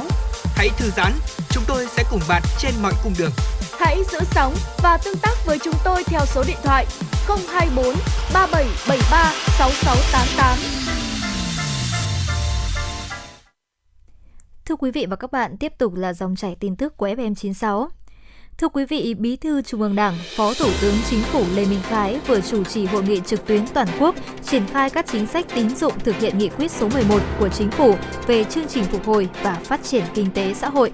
Sau khi nghe ý kiến phát biểu của các bộ ngành địa phương, phát biểu kết luận hội nghị, Phó Thủ tướng Lê Minh Khái nhấn mạnh nghị quyết số 11 quy định rất chi tiết về mục tiêu, quan điểm, các nhiệm vụ, giải pháp, đặc biệt là việc tổ chức thực hiện cũng được giao cụ thể cho các bộ ngành địa phương và cơ quan liên quan với việc giao nhiệm vụ cụ thể có thời hạn, có kiểm tra, kiểm soát, thực hiện tương đối tốt nhiều chính sách và nhiều gói hỗ trợ. Cụ thể, nghị quyết đưa ra 5 nhóm giải pháp, tổng kinh phí khoảng 347.000 tỷ đồng. Đến nay đã có những kết quả đáng ghi nhận. Về các giải pháp giải ngân trong thời gian tới, bày tỏ đồng tình với báo cáo của Ngân hàng Chính sách Xã hội, ý kiến của các bộ ngành địa phương, Phó Thủ tướng nhấn mạnh hai vấn đề. Trước hết, sớm có hướng dẫn ưu đãi đối với các chương trình mục tiêu quốc gia phát triển kinh tế xã hội vùng đồng bào dân tộc thiểu số và miền núi. Phó Thủ tướng đề nghị Bộ Tài chính phối hợp với Ngân hàng Chính sách Xã hội triển khai chương trình phát hành trái phiếu chính phủ hiệu quả. Các địa phương quan tâm ủy thác vốn cho Ngân hàng Chính sách Xã hội để triển khai các chương trình hỗ trợ người dân. Bên cạnh đó, Phó Thủ tướng đề nghị cấp ủy chính quyền địa phương tiếp tục phối hợp chặt chẽ với Ngân hàng Chính sách Xã hội trong triển khai các chính sách an sinh. Chiều qua, Ủy ban Kiểm tra Trung ương có thông báo chính thức các hình thức kỷ luật đối với tập thể và các cá nhân là nguyên lãnh đạo, lãnh đạo của Ủy ban Chứng khoán Nhà nước, Sở giao dịch chứng khoán Việt Nam, Sở giao dịch chứng khoán Thành phố Hồ Chí Minh và Trung tâm Lưu ký Chứng khoán Việt Nam. Bộ Tài chính và Ủy ban Chứng khoán Nhà nước sẽ chấp hành nghiêm kết luận của Ủy ban Kiểm tra Trung ương. Theo Bộ Tài chính, ngay sau khi có kết luận kiểm tra của Ủy ban Kiểm tra Trung ương đối với Đảng ủy cơ quan Ủy ban Chứng khoán Nhà nước nhiệm kỳ 2015-2020, Bộ Tài chính đã chỉ đạo Ủy ban Chứng khoán Nhà nước, các sở giao dịch chứng khoán, Trung tâm Lưu ký Chứng khoán Việt Nam và các đơn vị có liên quan kiểm điểm và triển khai các biện pháp khắc phục những vi phạm và khuyết điểm. Những sai phạm của các cá nhân sẽ không ảnh hưởng tới hoạt động của Ủy ban Chứng khoán Nhà nước, các sở giao dịch chứng khoán, Trung tâm Lưu ký Chứng khoán Việt Nam và thị trường chứng khoán.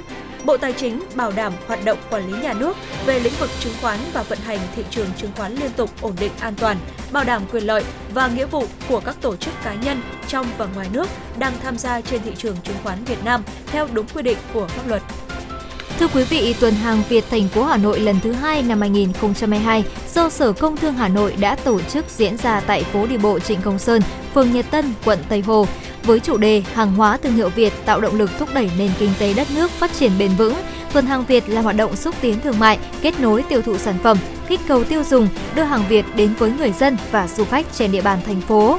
Sự kiện có quy mô 90 gian hàng của 70 doanh nghiệp, cơ sở sản xuất kinh doanh hàng Việt thuộc nhiều nhóm ngành như hàng tiêu dùng, sản phẩm làng nghề, các sản phẩm nông, lâm thủy sản, thực phẩm an toàn, hữu cơ, sản phẩm ô cốp, hàng Việt Nam được người tiêu dùng yêu thích và các sản phẩm có thế mạnh của các địa phương, doanh nghiệp. Tuần hàng Việt thành phố Hà Nội lần thứ hai năm 2022 diễn ra từ ngày 18 đến ngày 22 tháng 5 năm 2022.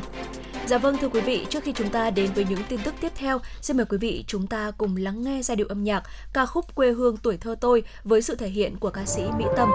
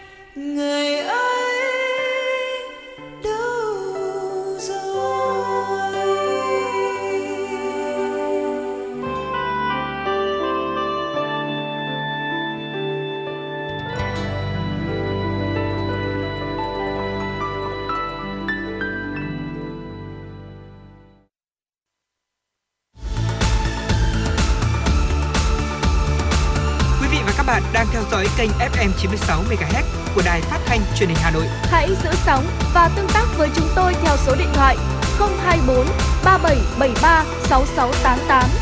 FM 96 đồng, đồng hành trên, trên mọi nẻo đường. đường.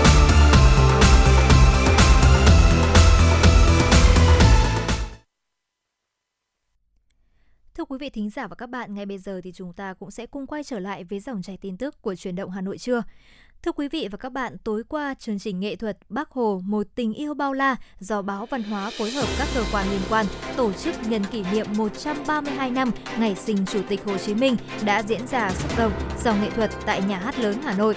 Đây là lần thứ năm báo Văn hóa tổ chức chương trình nghệ thuật với chủ đề về Chủ tịch Hồ Chí Minh nhân ngày sinh của người, tiếp tục mang đến khán giả một không gian âm nhạc nhiều cảm xúc vào ngày tháng năm đầy ý nghĩa. Với hai phần Nhớ mãi ơn người, Hồ Chí Minh đẹp nhất tên người được giàn dựng công phu, tâm huyết. Chương trình đã đem đến khán giả những ca khúc quen thuộc, ca ngợi Bác, thể hiện tình yêu quê hương, đất nước, tình cảm của người dân mọi vùng miền đối với Bác Chương trình năm nay có sự hòa quyện giữa những giọng ca nhà cách mạng được khán giả yêu mến với nhiều tiếng hát trẻ trung lần đầu tiên xuất hiện trên sân khấu của chương trình. Tại di tích nhà tù Hỏa Lò đã diễn ra lễ khai mạc trưng bày đứng lên và cất tiếng thiết thực kỷ niệm 100 năm ngày báo chí cách mạng Việt Nam. Tại lễ khai mạc, các đại biểu đã cùng ôn lại những lời dạy của Bác về công tác báo chí, được xem hoạt cảnh về quá trình xuất bản và phát hành những tờ báo đặc biệt sau song sắt tại nhà tù Hỏa Lò, gặp gỡ các nhân chứng lịch sử là các nhà báo chiến trường năm xưa, trưng bày đứng lên và cất tiếng góp phần tôn vinh chặng đường hoạt động sôi nổi của một nhà báo vì nước, nhà báo Hồ Chí Minh, tôn vinh những đóng góp của báo chí cách mạng Việt Nam trong hai cuộc kháng chiến chống thực dân Pháp và đế quốc Mỹ. Trong đó có sản phẩm báo chí chưa từng có, ra đời trong các nhà tù thực dân, đế quốc. Trưng bày cũng là lời tri ân dành cho những nhà báo chiến sĩ đã hy sinh sương máu, công hiến quên mình cho sự nghiệp vẻ vang của nền báo chí cách mạng vì dân. Trưng bày kéo dài đến hết ngày 31 tháng 12. Thưa quý vị và các bạn, Chủ tịch Ủy ban nhân dân thành phố Hà Nội Trung Ngọc Anh vừa ký quyết định về việc thành lập Ban chỉ đạo thi tốt nghiệp trung học phổ thông thành phố Hà Nội năm 2022. Ban chỉ đạo thi tốt nghiệp trung học phổ thông thành phố Hà Nội năm 2022 gồm 69 thành viên, trong đó Phó Chủ tịch Ủy ban nhân dân thành phố Hà Nội Trử Xuân Dũng là trưởng ban, Giám đốc Sở Giáo dục và Đào tạo Hà Nội Trần Thế Cương là Phó trưởng ban thường trực. Chủ tịch Ủy ban nhân dân thành phố Hà Nội ủy nhiệm Giám đốc Sở Giáo dục và Đào tạo Hà Nội Trần Thế Cương, Phó trưởng ban thường trực Ban chỉ đạo thi tốt nghiệp trung học phổ thông thành phố Hà Nội năm 2022 quyết định thành lập bộ phận thường trực giúp việc ban chỉ đạo. Ban chỉ đạo thi tốt nghiệp trung học phổ thông thành phố Hà Nội năm 2022 chịu trách nhiệm chỉ đạo, hướng dẫn các đơn vị thực hiện đúng quy chế thi tốt nghiệp trung học phổ thông và hướng dẫn của Bộ Giáo dục và Đào tạo. Kỳ thi tốt nghiệp trung học phổ thông năm 2022 diễn ra trong 2 ngày, ngày mùng 7 và ngày mùng 8 tháng 7. Thành phố Hà Nội là địa phương có số lượng thí sinh dự thi nhiều nhất, dự kiến có gần 90.000 học sinh dự thi, chưa kể số lượng thí sinh tự do. Và thành phố sẽ tổ chức một hội đồng thi do Sở Giáo dục và Đào tạo Hà Nội chủ trì dành cho tất cả thí sinh đăng ký dự thi. Sở Giao thông Vận tải Hà Nội cho biết, trong quý 1 năm 2022 mới xử lý điểm đen ùn tắc giao thông ở ngã tư Linh Đường, Nguyễn Hữu Thọ để giải quyết các điểm nút giao phức tạp. Lãnh đạo Sở Giao thông Vận tải Hà Nội cho biết đang nỗ lực đẩy nhanh các dự án giao thông trọng điểm trên địa bàn thành phố. Trong số này, đáng kể nhất là dự án đầu tư tuyến đường sắt đô thị nhổn ga Hà Nội, hoàn thiện các lối lên xuống đường vành đai 3 trên cao, đoạn Mai Dịch, Nam Thăng Long, dự án vành đai 2 trên cao, dưới thấp đoạn Vĩnh Tuy, ngã Tư Vọng, xây dựng cầu vượt nút giao đường Thanh Niên, An Dương giai đoạn 2, đầu tư hoàn chỉnh theo quy hoạch nút giao đường Cổ Linh với cao tốc Hà Nội Hải Phòng, hầm chui Lê Văn Lương, xây dựng cầu vượt nút giao Chùa Bộc, Phạm Ngọc Thạch, cải tạo, mở rộng đường gom đại lộ Thăng Long từ cầu vượt Phú Đô đến Lê Trọng Tấn. Thành phố Hà Nội đã quyết định giải thể các cơ sở thu dung điều trị người bệnh COVID-19 không triệu chứng và triệu chứng nhẹ trên địa bàn thành phố. Quyết định được đưa ra trong bối cảnh dịch COVID-19 trên địa bàn thành phố giảm sâu. Mỗi ngày trung bình chỉ ghi nhận vài trăm ca mắc mới. Hơn 10 cơ sở thu dung điều trị người bệnh COVID-19 sẽ được giải thể nằm ở quận Hoàng Mai, Hà Đông, Long Biên, Hai Bà Trưng, Tây Hồ và Cầu Giấy. Ban quản lý điều hành cơ sở thu dung, điều trị phối hợp với các sở ban ngành hoàn tất nhiệm vụ bàn giao cơ sở cho đơn vị chủ quản. Được biết, Hà Nội còn hơn 90.000 ca COVID-19 đang điều trị và theo dõi, trong đó chỉ còn 143 ca điều trị tại các bệnh viện, số còn lại theo dõi tại nhà. Lãnh đạo quận Cầu Giấy cho biết, quận đã ra quyết định kỷ luật công chức đối với Chủ tịch Ủy ban nhân dân phường Yên Hòa. Theo đó, ông Đỗ Ngọc Anh, Chủ tịch Ủy ban nhân dân phường Yên Hòa đã bị kỷ luật với hình thức cảnh cáo do để công trình biệt thự trên địa bàn phát sinh vi phạm kéo dài, không có biện pháp ngăn chặn hiệu quả. Ủy ban nhân dân quận Cầu Giấy cũng ra quyết định kỷ luật công chức với hình thức khiển trách đối với ông Nguyễn Xuân Quang, Phó Chủ tịch Ủy ban nhân dân phường Yên Hòa, ông Trần Anh Tuấn, đội trưởng đội quản lý trật tự xây dựng đô thị quận Cầu Giấy Hiện Ủy ban Kiểm tra quận ủy đang tiến hành kiểm tra để xử lý về mặt đảng đối với ba cá nhân nêu trên liên quan đến công trình biệt thự số 9 lô B, khu 5, 2 ha, khu 5,2 ha phường Yên Hòa bị người dân phản ánh có nhiều sai phạm trong quá trình xây dựng. Đáng chú ý, hành vi vi phạm đã được Ủy ban nhân dân phường Yên Hòa phát hiện ngay từ giai đoạn thi công móng nhưng không kịp thời thiết lập hồ sơ vi phạm.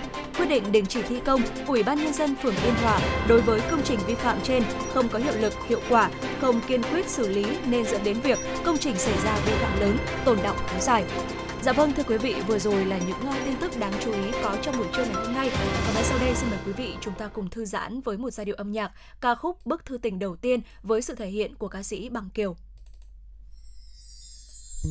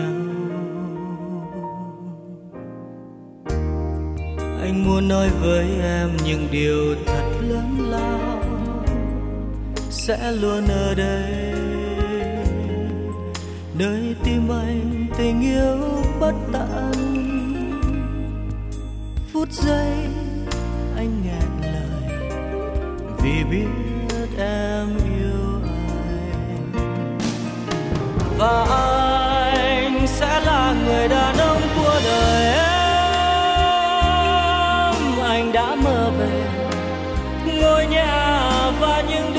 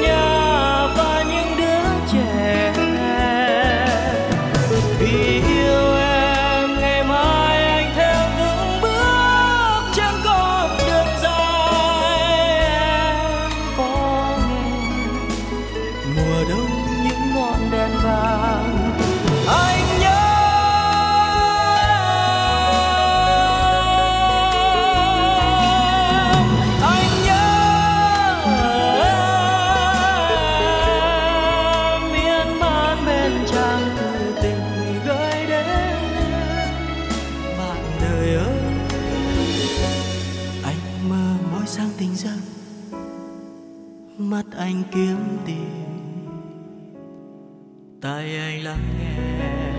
Môi anh cất tiếng gọi và vòng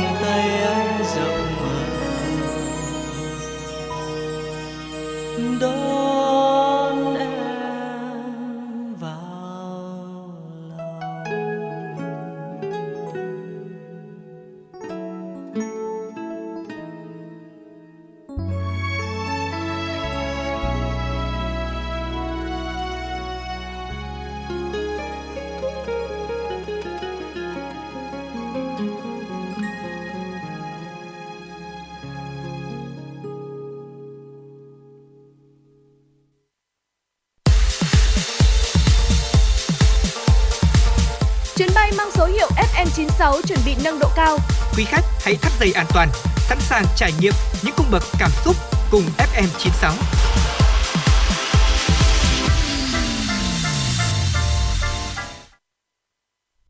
Dạ vâng thưa quý vị, quay trở lại với chương trình truyền động Hà Nội trưa ngày hôm nay cùng với à, Thu Minh và Hồng Hạnh.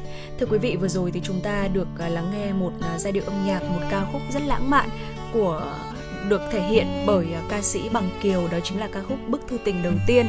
Và chúng ta có thể thấy rằng là ờ, tình yêu là một thứ rất là đẹp, rất là tuyệt vời đúng không ạ?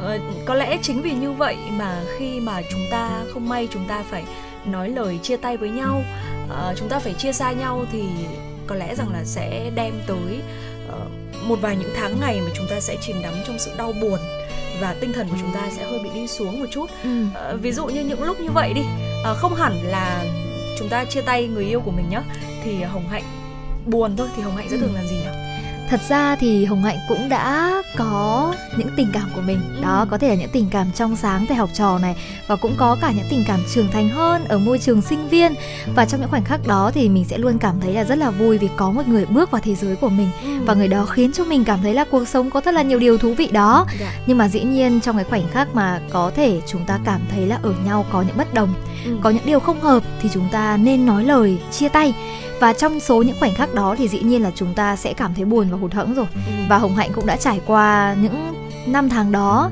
Có lẽ là những ngày tháng đầu thì cũng sẽ không dễ dàng nhưng mà trong những ngày tháng đó thì hồng hạnh đã có những cái điều mà luôn luôn chia sẻ đó chính là sẽ luôn luôn tìm đến những người bạn của mình. Ừ. bởi vì hồng hạnh nghĩ rằng là với nỗi buồn thì cái việc mà chúng ta tự cảm hóa và tự hóa giải nó một mình thì có lẽ là điều có thể làm được nhưng mà sẽ rất là lâu. Vì vậy mà đối với hồng hạnh thì hồng hạnh sẽ luôn luôn tìm đến những người bạn của mình như một nơi để mình sẽ luôn luôn chút bầu tâm sự và dĩ nhiên là chúng ta sẽ tìm những người bạn thân thiết nhất Ừ. tin tưởng nhất để có thể chút được tất cả những nỗi lòng đó Ừ, à, có thể nói rằng là bạn bè này hay là Ừ. những người thân yêu chính là một trong những địa chỉ tin cậy để Chính chúng ta xác. có thể tìm đến mỗi khi mà chúng ta gặp chuyện buồn Ừ. hoặc là chúng ta ờ, sau một cuộc thất tình nào đấy đúng không ạ? À, và quý vị có biết không, trong một khám phá thế giới ngày hôm nay thì à, Thu Minh và Hồng Hạnh chúng tôi sẽ chia sẻ tới cho quý vị một địa chỉ ờ, một khách sạn ở Norfolk, Anh. à, có cung cấp một cái loại dịch vụ rất là đặc biệt đó chính là sẽ giúp cho du khách vực dậy tinh thần sau một mối tình tan vỡ chỉ trong vòng 3 ngày nghỉ dưỡng tại đây. Ừm, nghe có vẻ là rất là hơi mới lạ một chút và có cảm giác như là rất là tò mò đúng không? Dạ. Và theo như chúng ta cùng tìm hiểu thì khách sạn Hesbreak ở Norfolk của Anh thì thật ra là đã mở cửa từ cuối năm 2021 rồi và ở nơi đây thì sẽ cung cấp dịch vụ chữa lành tổn thương cho những người thất tình và đối tượng của gói trị liệu này thì sẽ thường là những du khách nữ. Và trong trong những ngày nghỉ dưỡng tại khách sạn thì du khách sẽ được tham gia các hoạt động như là thưởng trà này, đi bộ trên bãi biển, thư giãn, trò chuyện với đội ngũ trị liệu tâm lý chuyên sâu và tận hưởng thời gian nghỉ ngơi tuyệt đối để tinh thần được chữa lành. Ừ, Thu Minh thấy rằng là những hoạt động này thì đúng là sẽ đưa cho chúng ta vào một cái không gian thực sự là để chúng ta có thể chữa lành để chúng ta có thể Ừ. bình tâm lại đúng không ạ? Và khách sạn này thì à, là sản phẩm của nhà tâm lý học Alice Hayden và Redfield. À, chia sẻ với CNN thì Hayden cho biết là nguồn cảm hứng để xây dựng khách sạn này là từ những tổn thương tâm lý mà cô phải chịu đựng sau khi chứng kiến mẹ của mình qua đời. Hayden cho rằng những liệu pháp chữa lành tổn thương tinh thần kiểu cũ đôi khi là sẽ không còn phù hợp và chính vì thế mà khách sạn Heartbreak như một làn gió mới với những người đang tìm kiếm sự trợ giúp về tâm lý và ngay từ cái tên của khách sạn này thôi là chúng ta đã thấy rằng là nó rất là liên quan rồi đấy ạ Heartbreak xác. một trái tim tan vỡ đúng không ạ và khi mà đến đây thì uh, những trái tim tan vỡ sẽ được hàn gắn lại những vết thương. Chính xác. Và ở đây thì uh, nhà tâm lý học Alex và Ruth thì cũng đã có bày tỏ rằng nếu bạn đang trải qua cảm giác bị phản bội hay là mệt mỏi với những mối quan hệ trên đà dạn nứt tổn thương và dày vò về những ký ức đã qua thì hãy tìm đến với chúng tôi để có thể thấu hiểu bạn và sẵn sàng giúp đỡ bạn. Với chia sẻ này thì hai chuyên gia tâm lý cho rằng là sứ mệnh của họ khi xây dựng khách sạn Heartbreak chính là giúp du khách cảm thấy được trao quyền và sống theo những câu chuyện tình yêu, giá trị và nhu cầu riêng của họ. Trong thời gian ở khách sạn thì khách lưu trú sẽ có thời gian để tĩnh lặng và đi bộ trên những bãi biển tuyệt đẹp của Norfolk, thưởng thức những bữa ăn tốt cho sức khỏe và thực đơn theo mùa và tham gia những buổi trò chuyện sâu bên lò sưởi. Hồng Hạnh nghĩ rằng là mấu chốt của những buổi trị liệu này có lẽ là nó sẽ dành để giúp những người du khách chia sẻ đúng không? Ừ, Bởi dạ vì vâng thường trong những mối quan hệ thì họ cũng sẽ có rất nhiều tâm tư. Và khi đau khổ thì thường họ sẽ nhớ về những kỷ niệm rất nhiều. Và chính những buổi trò chuyện và trị liệu tâm tâm lý này có lẽ chính là chìa khóa để giúp họ vượt qua được những cái nỗi đau về kỷ niệm cũng giống như là trong quá khứ. Ừ. và tôi mình nghĩ rằng là à, còn một điều nữa đó là đôi khi có những câu chuyện mà chúng ta chia sẻ với những người quá thân thiết ừ. thì chúng ta sẽ cảm thấy là hơi e ngại một chút. Thay vào đó thì chúng ta có thể chia sẻ chia sẻ với một người lạ. À, thế nhưng mà họ có họ là một chuyên gia tâm lý thì có thể là sẽ họ sẽ biết cách để giúp cho chúng ta mở lòng hơn cũng như là họ sẽ đưa ra được những lời khuyên để chúng ta có thể uh, chữa lành tâm hồn mình và có, và có thể vực dậy tinh thần một cách nhanh nhất để có thể quay trở lại với một cuộc sống bình thường À, mục đích của Alice và Ruth là biến Heartbreak thành một nơi để du khách có thể thoải mái chút bầu tâm sự đúng như Thu Minh và Hồng Hạnh vừa chia sẻ. Và trong 3 ngày nghỉ dưỡng thì à, du khách có một điều đặc biệt đó là du khách sẽ tạm ngắt kết nối với cuộc sống thường nhật. Đó có nghĩa là chúng ta hoàn toàn là bước vào một cái không gian chữa lành một cái không gian để chúng ta có thể hoàn toàn chia sẻ và chút bầu tâm sự. Từ đó thì chúng ta sẽ tập quên đi những thói quen xấu hàng ngày này và để chữa lành những vết thương lòng và trong suốt quá trình chữa lành thì du khách sẽ phải tuân thủ nguyên tắc đó là không sử dụng đồ uống có cồn ừ. ngưng truy cập mạng xã hội không xem lại những cuộc trò chuyện với người yêu cũ ở trong quá khứ và bên cạnh đó thì du khách cũng sẽ nhận được những lời khuyên giúp tránh xa các mối quan hệ độc hại nếu như mà chúng ta có khả năng sẽ gặp trong tương lai. Ừ, và Hồng Hạnh cảm thấy rằng những phương pháp trị liệu này rất là thú vị. Đầu tiên Hồng Hạnh cảm thấy rất là thích đó chính là ngưng truy cập với mạng xã hội. Ừ. Đôi lúc là cái việc mà chúng ta cứ kết nối với thế giới thường nhật sẽ khiến chúng ta sẽ là dễ dàng chạm nhắc đến những kỷ niệm ừ. và vì thế mà cái cách để chúng ta quên đi những người cũ cũng sẽ khó hơn. Bên cạnh đó thì ở đây Hồng Hạnh thấy rằng là chúng ta sẽ được ăn những đồ uống tốt cho sức khỏe này. Bên cạnh đó là được cùng tản bộ và uh, có thể là lúc này thì chúng ta mới thực sự là lắng nghe bản thân mình ừ. muốn gì. Việc mà chúng ta ngắt kết nối với hoàn toàn thế giới thì sẽ khiến chúng ta tập trung vào cảm xúc của mình hơn và cũng là tập trung trong việc là chữa lành mình hơn.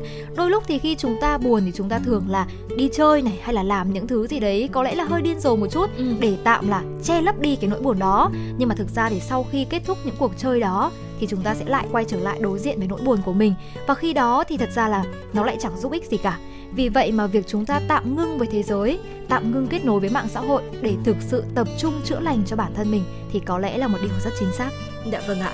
Và với phần chia sẻ vừa rồi à, về khách sạn chữa lành cho người thất tình trong mục khám phá thế giới ngày hôm nay cũng đã khép lại 120 phút trực tiếp của chương trình chuyển động Hà Nội trưa nay và mong rằng là với 120 phút vừa rồi của chúng tôi thì đã giúp cho quý vị thư giãn và hài lòng. Tới đây thì uh, thời gian dành cho chuyển động Hà Nội cũng xin được phép khép lại. Chỉ đạo nội dung nhà báo Nguyễn Kim Khiêm, chỉ đạo sản xuất Nguyễn Tiến Dũng, tổ chức sản xuất Lê Xuân Luyến, biên tập Trà My, thư ký Kim Anh, host chương trình Thu Minh Hồng Hạnh cùng kỹ thuật viên Bảo Tuấn phối hợp thực hiện.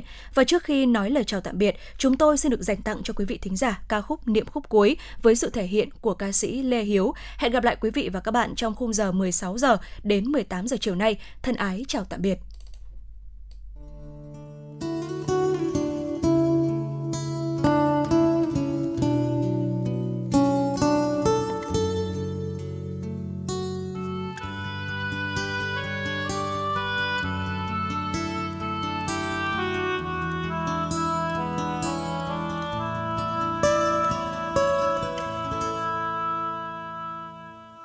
Cho mưa tôi xin đưa em đến cuối cuộc đời. Dù cho mây hay cho bão tố có kéo qua đây. Dù có gió, có giá lạnh đầy, có tuyết buồn lầy có lá buồn gầy. Dù sao dù sao đi nữa, tôi cũng yêu em. Tựa vai nhau, cho nhau yên vui, ấm áp cuộc đời. Tìm môi nhau, cho nhau giãn nát dã nát tim đau. Vừa đôi tay ước muốn tù đầy, tóc rối bạc màu, vết dấu tình sâu. Nhìn em nhìn em giây phút, muốn nói yêu em.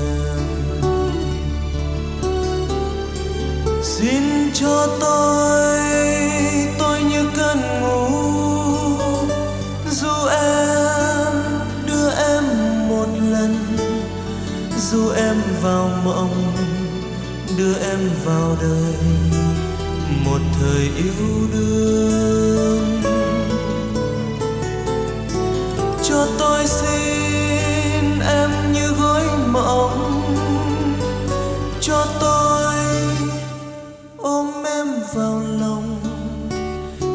Cho một lần, cho đêm mặn nồng, yêu thương vợ chồng. Dù mai đây ai đưa em đi, đến cuối cuộc đời. Dù cho em em đang tâm sẽ sẽ nát tim tôi.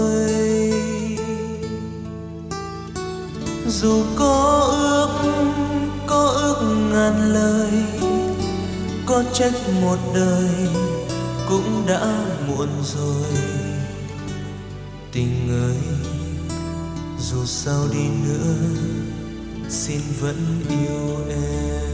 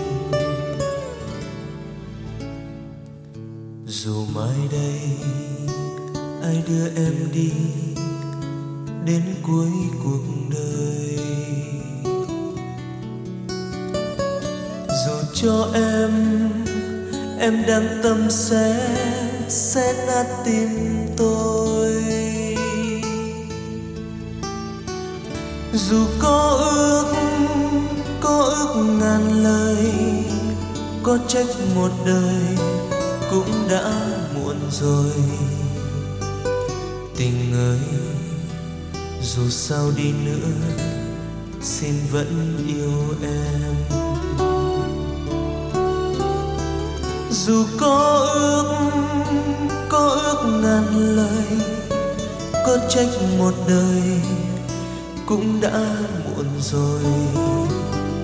Tình ơi, dù sao đi nữa, xin vẫn yêu em. Tình ơi, dù sao đi nữa.